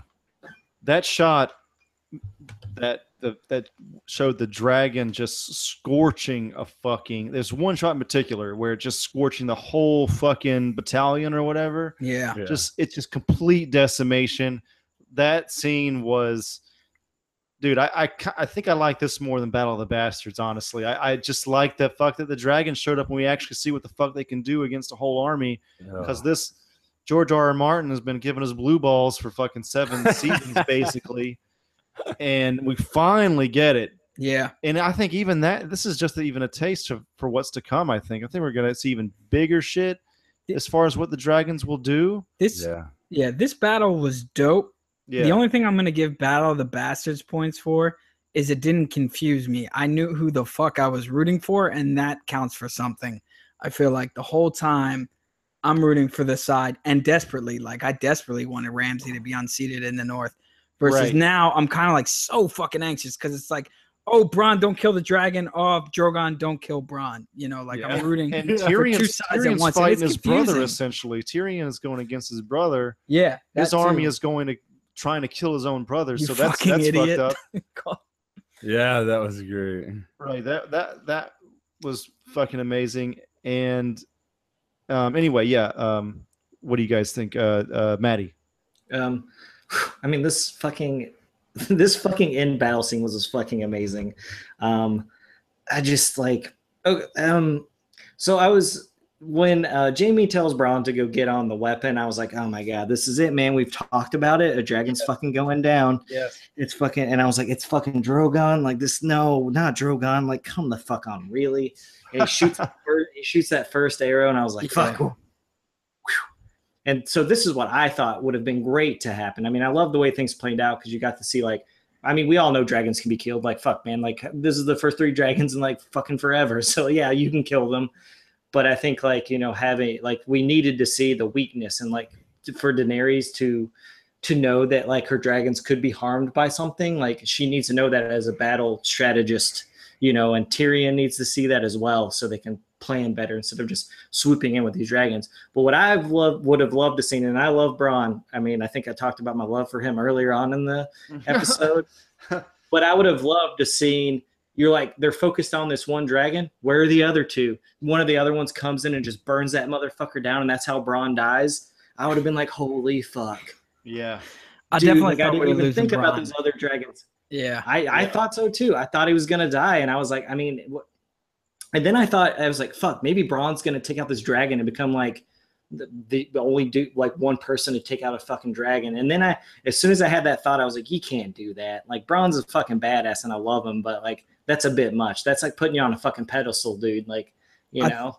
I thought the dragon was getting. I thought Drogon was getting it right through through the mouth. Like when he opened his mouth, Oh, yeah, yeah. the way they no, were yeah, cutting it, the editor cut it. It was like, this shit better not go down the pipe and fucking just kill Drogon, like battle one. Or But- debilitate. Yeah, the- I mean, the ability to, to blow flames. yeah, that too. I mean, either way, like I think like it's Yeah. not, it's it's not like uh, uh decided as to the damage. Like I mean, he got she couldn't get the arrow out. I mean, he might not. He might be down. Like that's one flight landed. You know, like he might not be ready for the next battle. Um, I mean, they left a lot of things open at the end. Um, but uh, quick just tidbit uh, for the middle. Um, the pitcher Thor for the New York Mets uh, was actually in this episode, and he was the one. Don't know if you guys remember, but when the um, the Thraki are charging and they first uh, break the wall, besides the drag, right after the dragon does, somebody throws a spear through the heart of uh, one of the riders, Okay. and he gets knocked off his horse. But that was the that was the pitcher Thor Noah Syndergaard from the Mets Okay. that Nice. threw it. Yeah, just a little tidbit. I loved how the Dothraki fought so differently. I, I mean, I, I guess they're based on like Genghis Khan's fucking, like that. They're fucking like the historical basis is Genghis Khan's army. I would assume. Yeah, the Mongols. So that's what I was thinking anyway. I don't know if that's true or not, but the, the them standing on horses and shit and just being a little bit more, um, for lack of a better word, Tribalistic. Yeah, yeah, yeah, yeah. tribalistic Yeah. than yeah. this fucking royal army, the Lannisters, warfare. like the fucking tip top cream of the crop. Yeah. They still can't hold a candle to these Dothraki warriors. He so says even it. before the dragon came in, just seeing that that, knew they that gonna difference beat, in their fighting styles, I really appreciated that. I thought that was that really, one soldier good. said it to the Tyrion. He's just like, "Your people can't fight." Yeah, yeah, they're, just, yeah, yeah, they're just getting massacred. Which Tyrion can understand Dothraki, but he can't speak it. Is it that that's what's going on there? Probably, yeah. I mean, that's that's a thing. Understanding a language, and not really able to speak it. Yeah. Um, and also in this scene, I thought that fucking Bronn was going to straight up die going for that gold. Yeah. Um, Oh, it yeah, seems like he just thought Bronn- ditched it. The- A I lot thought of Bronn and Jaime were gone. I thought this was it. I was like, any theories you had about like the way the books were going and shit. I was like, Daenerys is gonna kill every motherfucker. Right. Nah, I thought. Uh, what was I gonna say? Oh, it was you. You got a lot of Bronn in this episode without him saying much. You know, you got a lot, a little bit about a, a lot about his motivations and stuff early on in the episode. It kind of rounded itself out. You know, it's like what Maddie was saying earlier. There's a good chance that he could, he could, he's skirting the line on on his loyalties. You know, because of what he's promised or what he thinks he deserves. Um, and you know, Jaime just being like, "Go fucking fire the arrow." He was like, "You do it," and then you know, like he has to be like, "No, go fucking do it." You know, Well, yeah, And it's like I only have one hand. I can't shoot. yeah, he does it because, and I think it's, I th- yeah, I think his, you know, his loyalties are only going to go so far because he's essentially just a mercenary, and Mhm. uh, and he, um, but he's such a badass when he does get on that gun. He like kicks the kicks the fucking Yeah. trailer open and shit, and he's just like cranking it and loading it up. It was so tense, and you know, he misses the first shot. Uh, giving uh, Daenerys a warning of she's like, oh shit, what the fuck? Where'd they get this? You know, and and and then for him to just do it so quickly and just being Johnny on the spot throughout this entire scene up until the end, um, Which was incredible. Yeah, and there was definitely a moment just to kick it back to Bush, uh, what you brought up earlier about how he's like loving Lord of the Rings. If you if yeah. you go to the Hobbit, how like the first arrows that they shoot hit the belly and they just bounce off, Right. but it's Yeah. like the black arrow. Uh huh. Do you know they needed to shoot that black arrow? Like Right. that's sort of like in the Hobbit, where it Mhm. was like they needed the metal arrow to to hurt him. Okay. You know, there's definitely a parallel there as well. I didn't even I fucking just notice that shit. Yeah. I just want to say when Bronn, uh, that Dothraki uh, soldier is riding towards Bronn and he throws that knife at him, and the Dothraki shol- soldier hits it. And I was like, holy fuck, this is going to be great. And Yeah, he cuts he off the horse's leg. Yeah, I was like, He's- this is the weakest I've ever seen Bronn in an episode, I think. Like, Yeah. he's usually pretty, like, I mean, I'm watching it now. I just wanted to rewatch it while we were talking about it. And he's like scrambling, dude. He's Yeah. like, He- he I gets- thought this was the end of Bronn because it's the first time we've seen him. Yeah. You know, like what a better way to go. Like, I mean, if I wanted death, like, I mean, to be remembered, why not get burned up by a dragon? You know, I mean, there are worse ways to die. You know, yeah. I think he I think he's well, first of all, he's definitely MVP of the fucking battle. He did fucking everything. yeah. like Yeah, he you did. name he it. did. Uh, he was the only guy to hit the dragon. And including saving fucking Jaime at the end and diving Right. into the water. Yeah. Right. And it was all close calls too. Like he Yeah. was experienced a lot of close calls, really Yeah, I mean- anxious. So well, I mean, what do you guys think? So they leave us off. Bronn saves Jaime. Uh they they both sink into the lake. Um James I mean, drowning. You know, he's got all that armor Yeah, they're on. both driving. I mean, obviously, you know, he's not dead. They wouldn't that that's not the way he's gonna die. But what do you think happens next? They pull him out, they take these guys prisoner. Oh, I hope so. Mm. Maybe Um, they. I mean, I think- canal.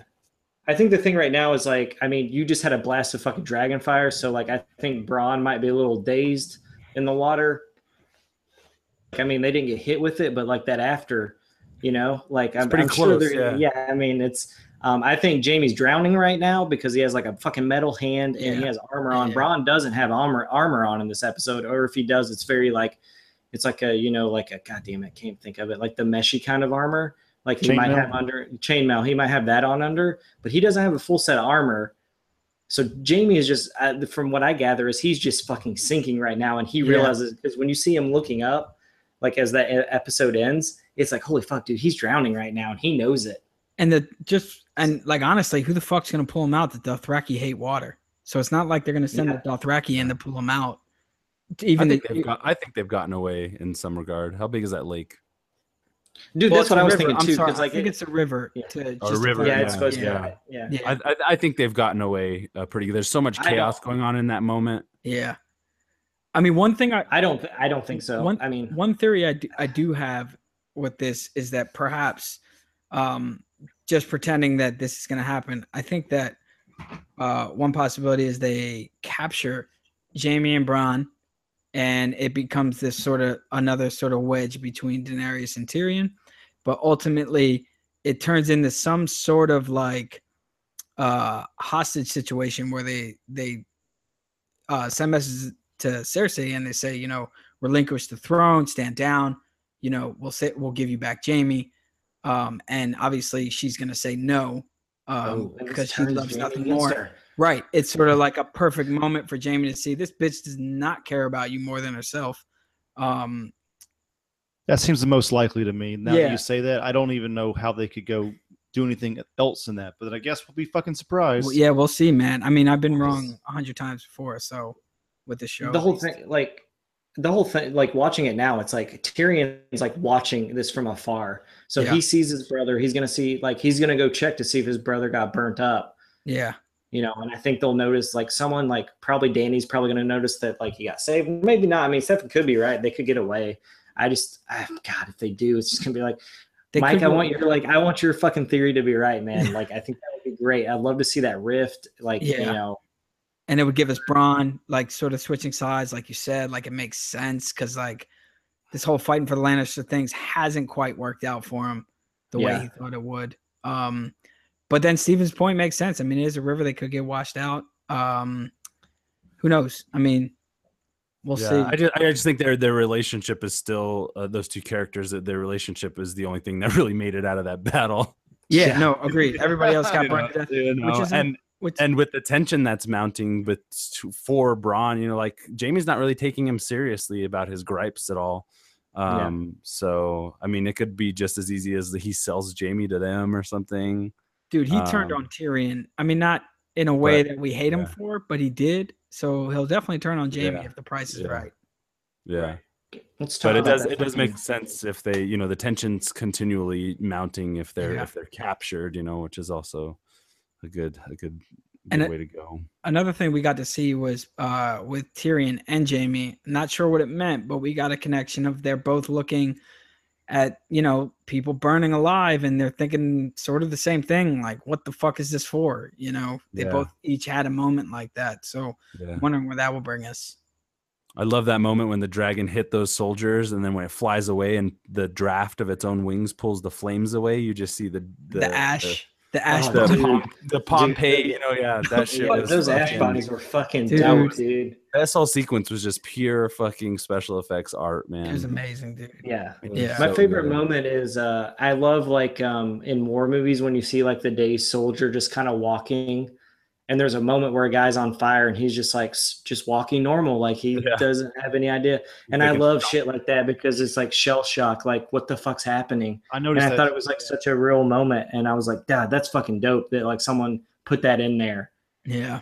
Because you know you never know how you're going to react to a situation like that and that guy just being on fire and just like not running or screaming just be like he's just so out of it he doesn't even know what the fuck's going on and he's fucking on fire. It's great man. I loved it We covered this in the nerd news section like a month or so ago in the uh, regular Superhouse podcast, where we said that they uh, broke the world record for most dudes on fire for a TV show or or movie.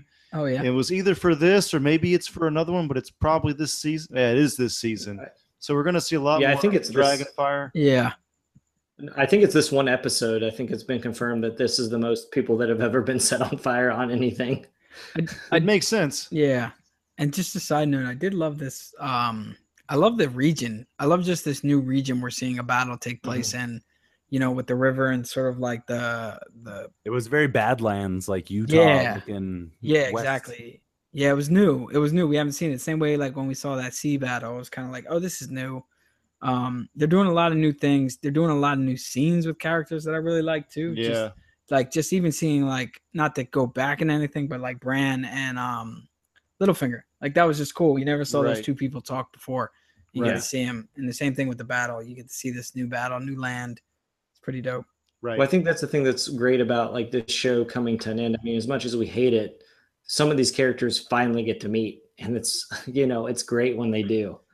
You know, because like wherever they are in their lives, or if they've met each other, like I mean, I think we all talked about when Jon meets Tyrion again. It's such a great scene because we didn't see Yeah. them since the first yeah, season. that was an awesome scene. And you know, I, I think that's what's so great about like this season. I'm sure season eight will be the same way, even though it's probably going to be a fucking lot of a lot of White Walker shit. But it's going to be a lot of people meeting for the first time. Like Sam's going to meet. I'm sure Sam's going to meet Jon's family. You know, he's going to meet other Starks, and that'll be great. Like to see their like rapport. I mean, we all. I mean, I love Sam in every episode, so can't wait for him to meet Arya. You know. yeah, Um, oh but, uh, shit! you know, uh, I, I to go back to this this episode, I that part where uh, Tyrion is looking at Jaime, he's like, "You don't charge, you fool," and Yeah. Jaime's Yeah. like, "Gotta be the fucking Kingslayer." Like, why doesn't he? The whole time I was seeing that, he's like, he wants to be a fucking Dragon Slayer. Like, can you Yeah. imagine? He's the Kingslayer and a fucking dragon. Like, oh, he wants it so bad. So was he? and, and was- even Bronn was was he- warning him against that. yeah, Sorry. was he trying Yeah. to kill the dragon? No, was he he's trying going to kill for Daenerys. No, I think he's trying to kill Daenerys, but if he can Okay. get both, I mean, like obviously he's trying to kill whatever he can, but Right. you know, I mean, it's just like He's trying to de- yeah and then I, don't- I don't know i mean i kind of saw like a, a desperately trying to end the war kind of thing he's always been like that Yeah. do you know what i mean like kind of like like he defended the red wedding because it was kind of like oh like he sees things like his dad sees him like what's the difference between killing 10,000 people on the battlefield versus 12 people at dinner you know he also and stabbed the Mad Right. King in the back too. true because that he's a- yeah he's a kill. So whatever like, needs to be heard done it. to end the war in a way but i don't know um yeah I don't think it's know. kind of a death wish. I the more I think Oh, about it, and I've watched it, like yeah. because Yeah. it's like you can't win. He Like that yeah. dragon's not going to see you so you think it's a Yeah. glory thing you. like he wants I the think- glory of it I, I, don't mean, think he's or comfortable maybe, in his position maybe right he's now with at all. all. He did, yeah. I mean, he did have he had some ups and some downs on the battlefield, but he's definitely limited. We know that. Like he's not. Yeah. He's never going to return to a full blown soldier again.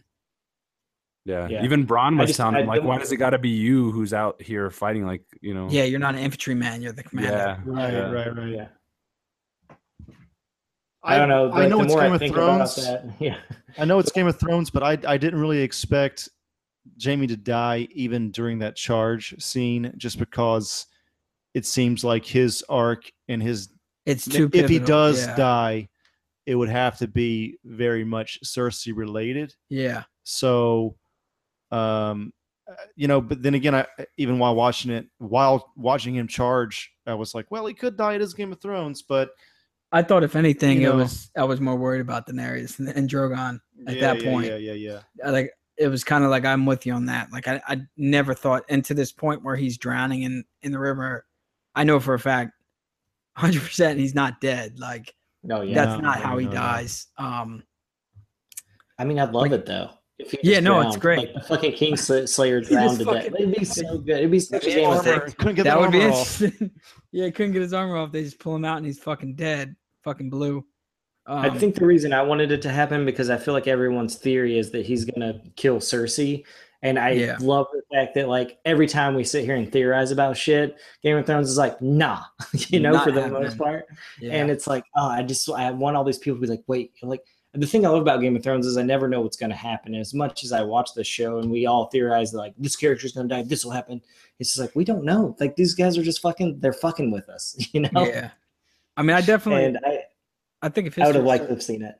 Yeah, if I think if history serves us correct, um, I think that Cersei's just gonna be a bitch, and she's gonna, you know, it's gonna be a second run of you got captured again. The same Uh-huh. way she was not very sympathetic to when he got captured the first time, and if he gets captured again, you know, I don't think it's gonna go well.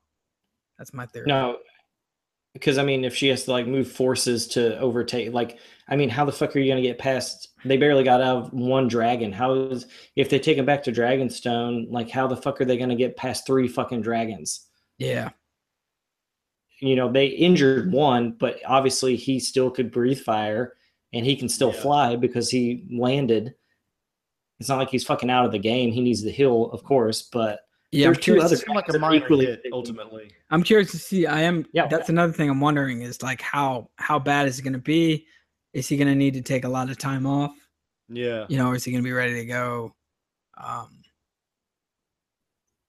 Well, I think the thing is, is we've only seen Drogon do most of the damage, and like anytime, like watching rewatching yeah. it, it's it's always Drogon who is killing people, who's catching people on fire, and it's like we've never really seen the other two dragons do anything. So I mean, they I mean, they're smaller, but that's Yeah. still dragon fire, dude. That fucking think- burns people to fucking ash.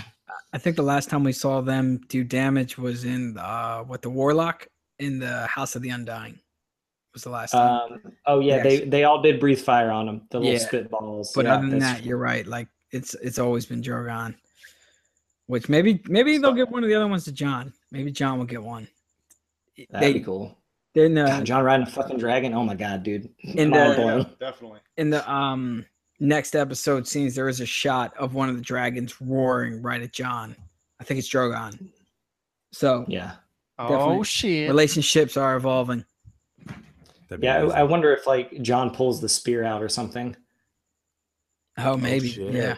Because Daenerys couldn't get Oh, it out. Would be Oh yeah, that'd be a good That moment for them. Interesting. Yeah, a little mo- little bonding moment. Like I'll take this out of you. Yeah. Yeah, This kind of brings you know, us I don't know. Like, into the next segment.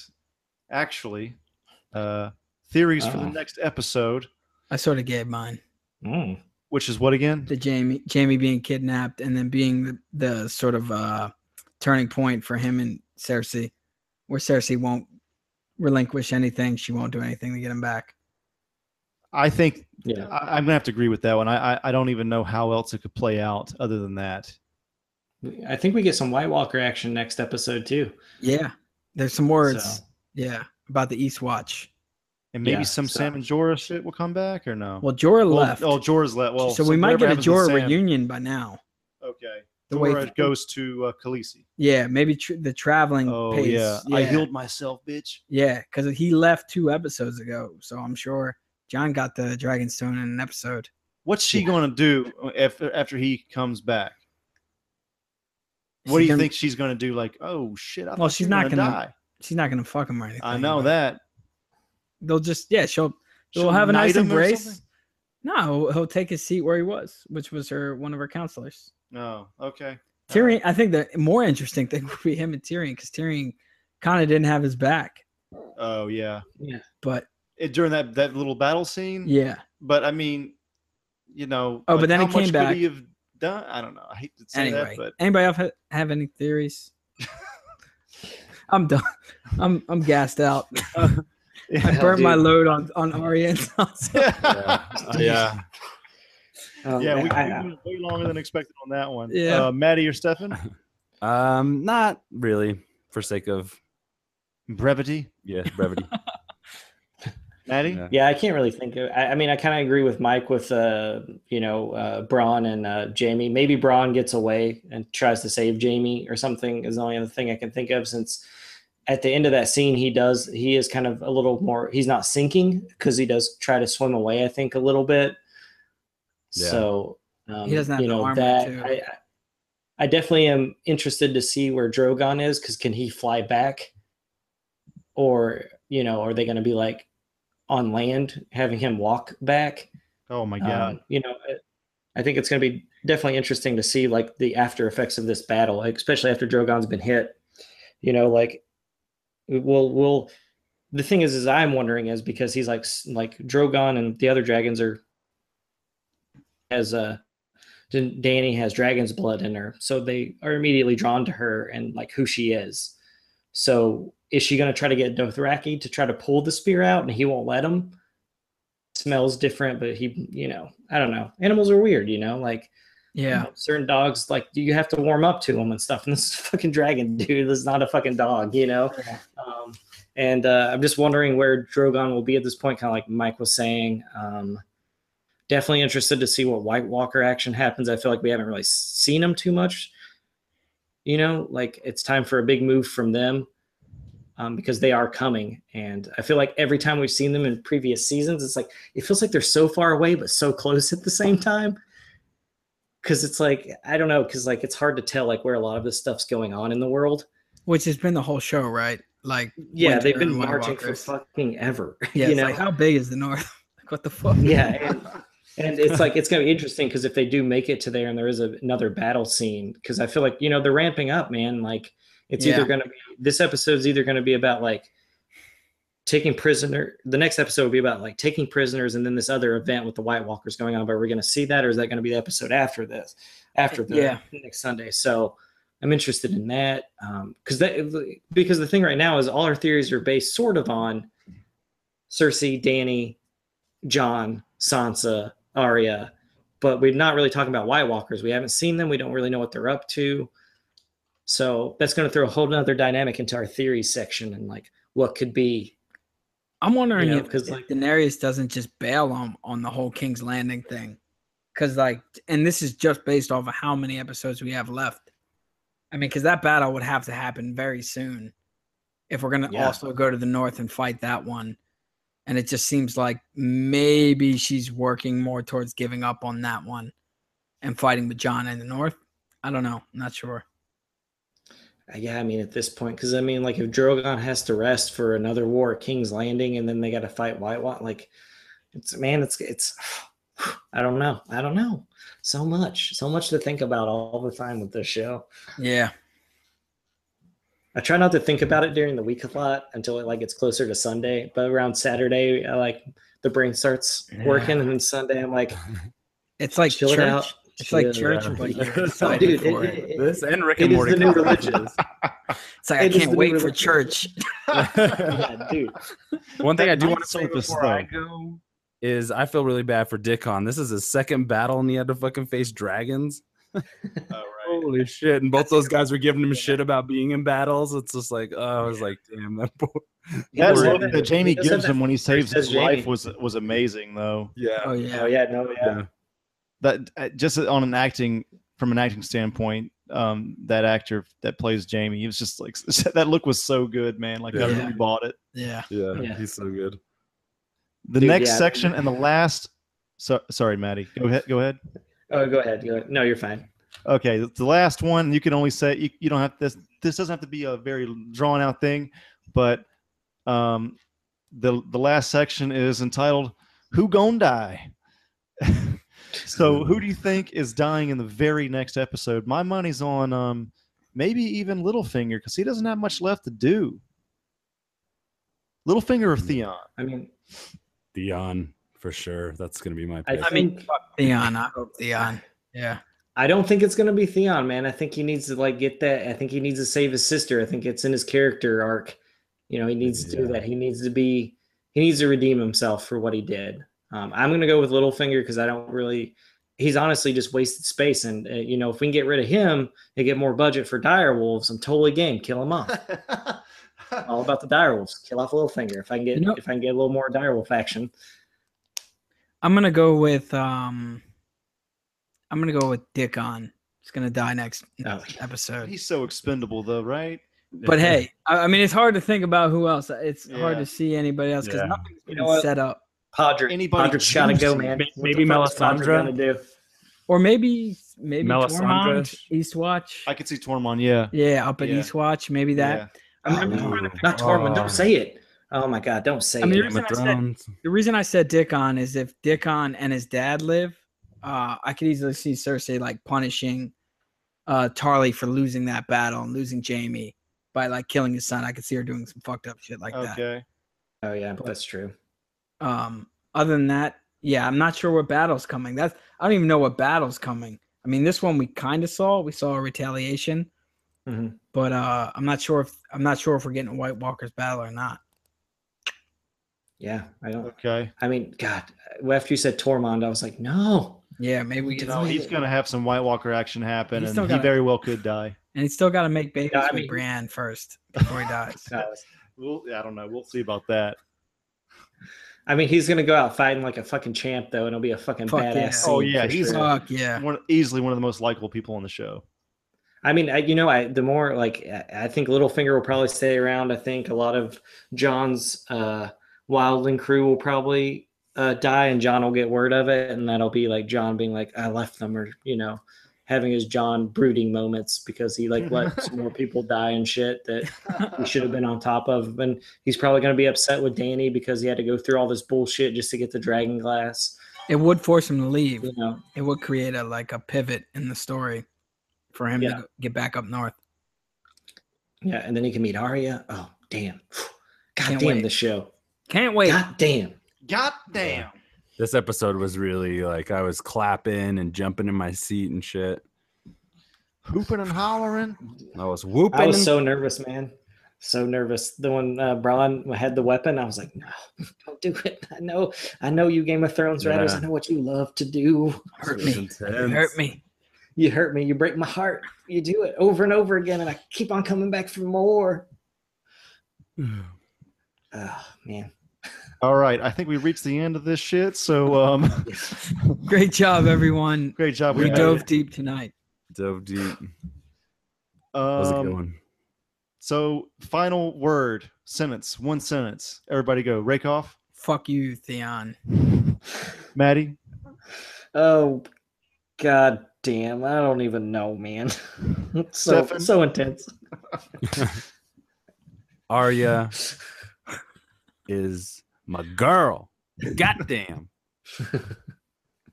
Goddamn's all I got to say. All right, everybody, check you later. All right. Bye. This is Stefan from the Superhouse Podcast. Be sure to check us out on Patreon, on Facebook, Twitter, Instagram, and any other godforsaken social media outlet that we that we should be floating on. We are basically on all social media, yeah, all social media. mainly Facebook and Twitter and Patreon. Check out the links in the description. We have uh, a lot of uh, cool goals uh, set up on our Patreon. Like if you donate a dollar, you'll be able to uh, give us a topic for us to talk about, and we'll talk dope. about for maybe an hour or more. Who knows how long it'll take? And that's pretty tight. That's the coolest thing, Wait, we're on the internet? That's pretty good. if you and we can make money. what? if you donate a thousand dollars, you get full frontal nudes. We haven't set that up, but it's a possibility. you give us a grand, who knows what'll happen? Check us out. I'll do that. You get to go on a date with one of us for ten thousand dollars. but you pay for everything. you get to have your way with Maddie for twenty thousand dollars. I'm Really a, not even for a. For thirty thousand dollars, we'll help you hide a body. Check out our Patreon. Superhouse Gigolo Project 2017. Links in the description.